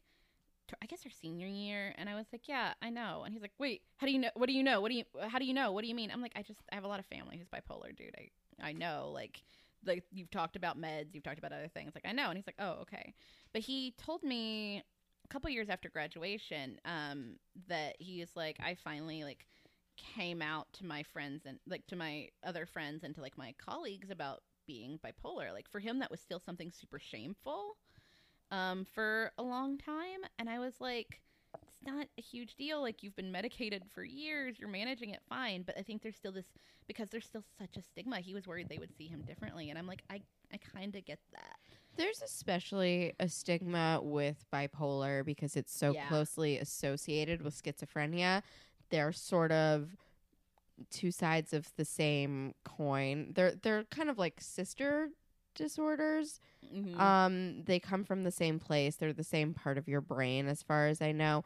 They're they're a very similar chemical imbalance because, I and I don't know why it is. I don't fully know the science of it. I just know that like they are so closely associated that people will be like bipolar or schizophrenic or whatever. And like whenever you're like checking off things in boxes, like I know like my friend wanted to like donate her eggs and it was like are you bipolar or schizophrenic? in the same box. And they wouldn't let her donate her eggs because it it's genetic. So she can join me in the in the, the no one wants my my disabled eggs Yeah. category. seriously it's it's it's a delight. It's like but i could really use $8000 um Yeah, I a friend of mine was like who's very pro donating eggs was like you should donate your eggs and I was like, "Oh yeah." And she goes, "Oh wait. Is your disa- like your blindness is genetic, right?" And I'm like, "Yeah." And she goes, "Yeah, that's not going to happen." yeah no And they I'm will like- they will not they will not let And I'm like, "How dare you? My disabled eggs are fine. Disabled Damn babies. right. damn Blind- right Blind blind babies are fine." seriously um but yeah so they're they're so they're so closely related that of all the like mental illness out there i think that bipolar is second to schizophrenia probably the most stigmatized against like oh, for sure. like coming out as depressed or having an anxiety disorder isn't an easy thing to do but i mean Well, I know people who are bipolar who it's never going to be a thing that they're going to advertise. They're not they're never going to tell their employer. They're never going to make it like known to the world. They're and they're not going to tell most of their friends. And like when it comes to dating, it's not a thing that comes out for a long time.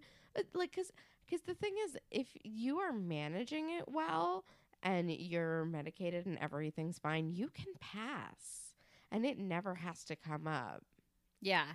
Well, and the thing that's different with depression and anxiety too, I think, is that it's like the, it, the exact opposite issue. Like people think depression and anxiety aren't as bad as they actually are. Like they think depression is just you're sad and anxiety is just you're nervous sometimes. Where so like they act there's this it's almost the reverse stigma of being like, "Oh, it's not actually that bad and you're being dramatic." Whereas people think bipolar disorder and schizophrenia are much more dramatic than they are in real life for most people. So I I think that that's kind of why it's also a different thing. Yeah. So I mean I, I understand Craig being like this is the end of the rope. But also um for the people listening that are maybe worried about this sort of thing, it's really not. It's not the end of the world. it's something that's highly manageable and you just have to be vigilant and be persistent in finding the right thing that works for you. And also, one of the biggest issues with people who are bipolar or schizophrenic is that a lot of the time from like my understanding from like people that I've talked to is that a lot of the time people will especially with bipolar because sometimes mania can be like so great um is people will go off their meds and that's when bad things happen. So just like stick to your meds and stick to your routine and find what works for you. It's it's not a death sentence. It's gonna be fine. Also, because this is a trope that luckily Degrassi did not do here, but it happens a lot. If taking meds makes you feel like a zombie, talk to your psychiatrist and get different meds. Seriously, like That's not what's supposed to happen. they shouldn't make you feel like a zombie. You should be a person who can still emote and like live in the world and not be like a cloudy mess. Like And- that's not yeah and that's not just for bipolar disorder. That's meds for any sort of mental health health. I i hate that trope so much. It happens on tv all the time. And i'm like again that means you're on the wrong meds. Like go see a psychiatrist. Don't stop taking your meds. Seriously, I just ugh, whatever. But I think that they handled the Craig stuff really well. And he's like he he thinks that it's like a death sentence basically. And Ashley's like, "We're going to be here for you." And he's like he's like, "You can just leave me here to die." And it's so fucking dramatic. he, he like does the like the the lay down pout like where he just flops onto his side and like puts his face in the pillow and then he keeps talking to her and Yeah. I'm like she like lays down next to him and it's actually a moment where I'm like y'all are kind of cute I guess and she's like she's like i'm gonna be here for you and it's and it's kind of sweet it's a good thing and she looks very pretty for whatever that's worth. she worth does actually I'm like your hair's getting better and better And then we freeze fa- frame, and the episode is over. And Ashley's still going to stick with Craig because she is a great girlfriend in person. Um, for now for now. wah, wah, wah. But so that's the end of the episode. Um, do we want to read the YouTube comment before we get into our regularly scheduled uh, s- segments?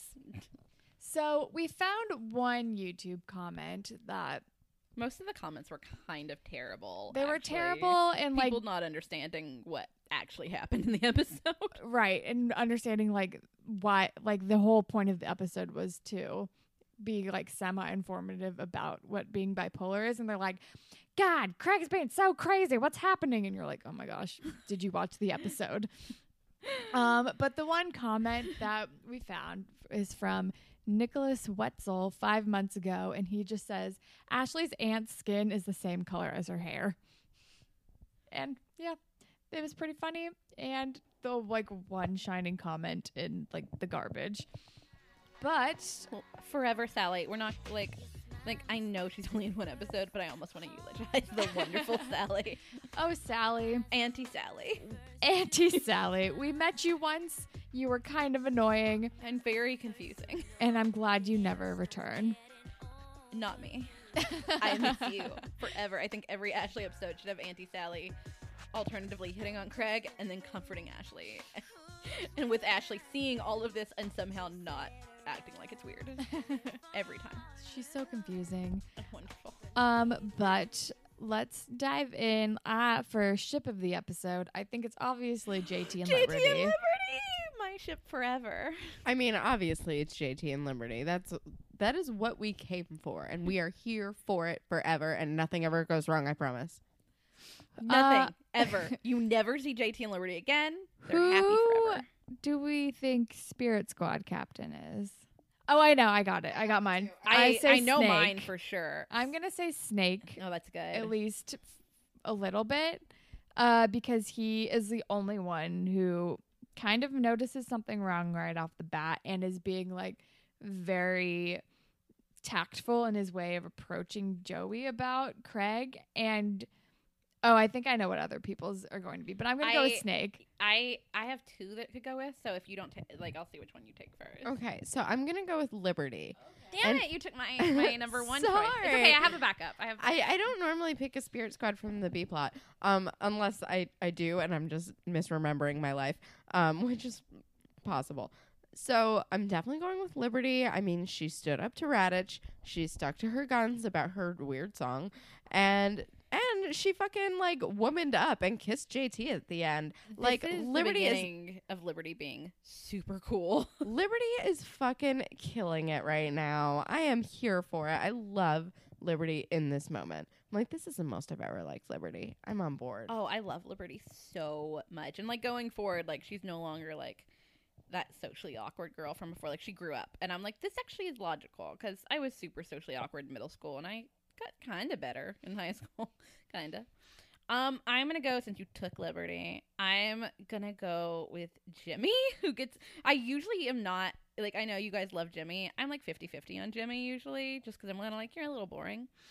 Um, also because I can't like I can't not se- I can't separate Jimmy slash Aubrey Graham slash Drake in my head, and it's really like unsettling. Anyway, um, I'm gonna go with him simply because number one, he can't like walk away from Craig, which clearly he wants to do multiple times, and I feel kind of bad because people just show up and unload their problems on him, and he's like, I just why, but also because he has such a wonderful reaction that you don't get enough on teen drama when Craig says me and Ashley are getting married. He goes he's like you're 16.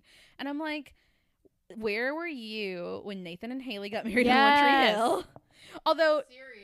Although teen me weirdly liked that even though I was Same. I was a hardcore cynic though. So usually I hated it. Like I hated it here. I hated it usually. Nathan and Haley, I was like weirdly making an exception for you. But whatever. In most teen dramas you don't you don't get a Jimmy who's like, You're sixteen, wait till graduation or a job. And I'm like, Thank you, Jimmy. Thank you. So I'm gonna give Spirit Squad Captain to Jimmy for knowing that he will not get married in high school. also a good choice. Um, moral of the episode: Be plot wise, stand up for what you believe in, and like take like the world into your own hands. A plot wise, um, if you see somebody in trouble, don't ignore it. Uh, I'm sure you guys can build off of that from there. There are many morals of the A plot. I don't know if it's so much a moral as just like an informational thing, but like, yeah, I think it's more if you're if you're struggling, get help or let people help you. I don't know. I, I don't know how to word it because the A plot really felt more like this is what bipolar disorder is. Yeah, it, it was definitely more informational than like moral. But if if you if something seems off with someone that you love, look into it. Don't ignore it and be like they're a teenager. Be like "Mm, maybe we should have a Be a snake, not a Joey. Yeah, be a snake, not a Joey. That's the moral. I think that we need a snake. I think that's the moral of that. Degrassi for the most part. It's actually it's true. It's also the moral of the original Degrassi for sure. Be a snake, not a Joey. oh, Snake is the best. Snake is amazing. I love him so much. Yeah, and I think I think Holland nailed the B plot. Just like stick to your guns, man. Be Liberty. Be a liberty. Be a liberty always. I think that's a Not a one. JT when faced with Raditch. Don't be a Raditch ever. Don't be a Raditch. Be a Liberty, not a Raditch. Yes, there we go. Um, but we don't really have any grapevine stuff right now. But this is a two hour. But this is a two hour episode, so I, I really think it's fine if we skip it. Yes, but if you would like to be featured on a future grapevine, you can tweet at us at Degrassi Pod. You can also find us on Tumblr, whatever it takes podcast.tumblr.com, or you can leave us an email, a more extended uh, message to us at whatever it takes podcast at gmail.com. You can also find us on SoundCloud and you can leave us uh, comments on those episodes or just follow us along there. Or you can find us on iTunes. Um, and if you're on iTunes, you can rate, review, and subscribe to our podcast. And if you leave us a review, we will make a little mini fan fiction for you between you and somebody in Degrassi. They shipped me with Ellie, I was gonna say, like we did for Kody, we shipped her with Ellie. which is delightful. It was perfect. It was Ellie great. and I would totally just share each other's clothes and then be a thing. See, that's like I think that was how we knew that we would be able to be friends. Was like instinctually we knew that you would be perfect with Ellie. like something in my soul was just like well, I think my she'd be review- good with Ellie. I think my review was like, I am like a punk rock Leslie Knope, and so I should have guessed that Ellie would be. Oh, Ellie is perfect. Like, you works. described yourself really well. Having like- met me now, was I accurate? you were spot the fuck on. I know myself well. It's the it's the writer thing, self awareness, yo. oh man, but yeah. So if you want your own like fan fiction, write us a review, you guys. We're delightful. Um, It's true. yeah. Um, and you can follow me on Instagram and Twitter at KelSucks.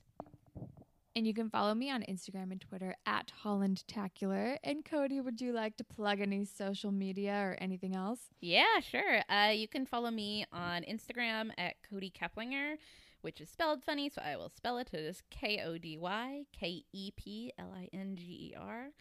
Or on Twitter at Kody underscore Keplinger, spelled the same way, but with an underscore. Uh, you can also just go to my website, which is kodykeplinger.com, and that has everything linked. Also, my books, which are about teenagers. If you like drama, there you go. Do you have any book in particular that you want to? Um, it depends what you're interested in. If you like high drama and lots of swear words and sexy times, um, my debut novel, The Duff, uh, is probably the one for you. If you like best friend stories, my most recent book, Run, uh, which is about two girls from a small town in Kentucky who run away from home together uh, and the events that led them to do so. Uh, that one came out in June, and it is probably the best thing I've ever written. So I am very proud of it. I'm gonna pick it up actually, so I'm excited. Also, if you want books with disabled characters and bisexual characters, there you go. And like actually written By by, a disabled disabled- bisexual person. Correct. Yes. like, I mean, that alone should like really be like Mhm. neon letters, like actually from a place of experience, not a white guy. Oh man. Correct. It's amazing how that works out. It's amazing how those books are better and more realistic. Oh, I wonder why. um anyway. Um is there anything uh, that you're watching and really liking right now or like an internet thing that you're enjoying or a podcast? yeah. So I will, uh, since we're gonna do the things we're enjoying, I will recommend uh, books because that's me. Um. Uh. Also, if you really like Canadian things, um, one of my favorite authors is Courtney Summers. I actually mentioned her here because she's the one I said would probably be upset about me saying progress and drama. Um, Drama. um, but uh, you should really check out books by Courtney Summers. She's also a young adult author. She is Canadian, so we can all pretend that they just take place in the same world as Degrassi if we want to. Um, she likes Degrassi too, so there you go. Um, I would highly recommend either her book Some Girls Are, which is probably my favorite, or All the Rage, which deals with rape culture and is just mind blowing and heartbreaking and wonderful. She sounds awesome. She's wonderful. She's a wonderful human, and her books, like I read her books first and then became her friend, and uh, she's just as wonderful as her books are. Although they will rip your heart out. She prides herself on destroying people's lives with her work. So I can't wear eye makeup when I read her books. Mm, probably not. Duly noted. Yeah. Maybe not a subway book. Maybe an at home book. Unless I want to weep in public. I did that with a few things. I'm like, maybe no more crying on the F I train. don't, wouldn't know that you're gonna weep, but they will just. Su- they're just like suck. They're like the sucker punch you in the gut kind of books. More like less like crying and more just like destroy your life. They're wonderful. I'm here for it. I, Um, it's clear what kind of things I like to read when I'm like, it destroys your life. It's great. yeah, it, it is abundantly clear. I, but I read a lot of stuff like that. A lot of like, oh, I feel fucked up forever. Um, I'm going to recommend a podcast. Um, they go. F- it's about um every English ruler starting from like the Saxons, and they go each individual one and they rate them X Factor style on like various things. um, and it's called the Rex Factor, and it's perfect in every way. The sound quality I'm not crazy about, but I'm also only like up to like I'm I'm still in the beginning stages, so maybe it improves, but the content is great. So the Rex Factor. That sounds so good. That sounds amazing, and I'm going to download that immediately. my history nerd heart like is leaping out of my chest. Especially, yes. And speaking of history, um, I have not yet watched this, but I am probably going to start binging it as soon as I get home. It came out this weekend on Netflix, The Crown, which is basically it's a Netflix series about Queen Elizabeth, and I think every season is supposed to be a decade of her life. And I'm ready for it, and I'm just going to like preemptively uh recommend it and I've already seen some reviews about how like how the crown puts Downton Abbey to shame so I'm ready oh, for I'm so it. down. Oh, we should specify it's Queen Elizabeth the second. Yes, Because I got real II. I'm excited at first when I saw the when I saw the first like thing. I thought it said Queen Elizabeth the first, and I was like, yeah, oh, uh, still could be good. Yeah, but I know I'm pretty sure it's either written or directed. I think it's written by the same person who wrote the play The Audience, which Helen Mirren was in, Oh. which is about um which is kind of similar and it's about Queen Elizabeth and all of her all the prime ministers who served like during her reign and all their audiences which is like a weekly meeting she has with her prime ministers and I saw I actually saw it when it was in New York last year and it was so good. Um, but I'm pretty sure the same person who wrote that uh, either like it was a showrunner for The Crown, I believe. So I think it's going to be really good. I'm excited. But I think that is all that we have for today. I'm sorry for the long, long, long episode, but you know what? I'm not sorry because I think it was a lot of fun. And thank you so much, Kody, for being on our episode. It was so much fun having you here. Thank you so much for having me. I was very excited, a little too excited. I was like, can I be on the one where JT and Liberty make out? Um, so and nothing bad ever happens ever, ever. And we loved having you on. And I mean, obviously, we're going to have you on again. So Yeah, I'd start love to. looking at season five and see what you want to do. We that have won't be hard. we have um episode one already slotted for someone, but after that is fair game. Oh, episode one of season five is a doozy. It's so much. It's just so much. Oh, it's But a doozy. It's gonna be great. So, but thank you again for coming on and also for being our friend because we're gonna start hanging out. I mean, just from listening to the podcast, I was like, oh, they live in New York and they're clearly my age based on all the references. And it turns out one of us is only two weeks older than the other. So we're like we're we're basically just one and the same at this point. but on that note, we're going to leave. So bye Panthers. Bye, Panthers. Oh yeah, sure. Bye, Panthers.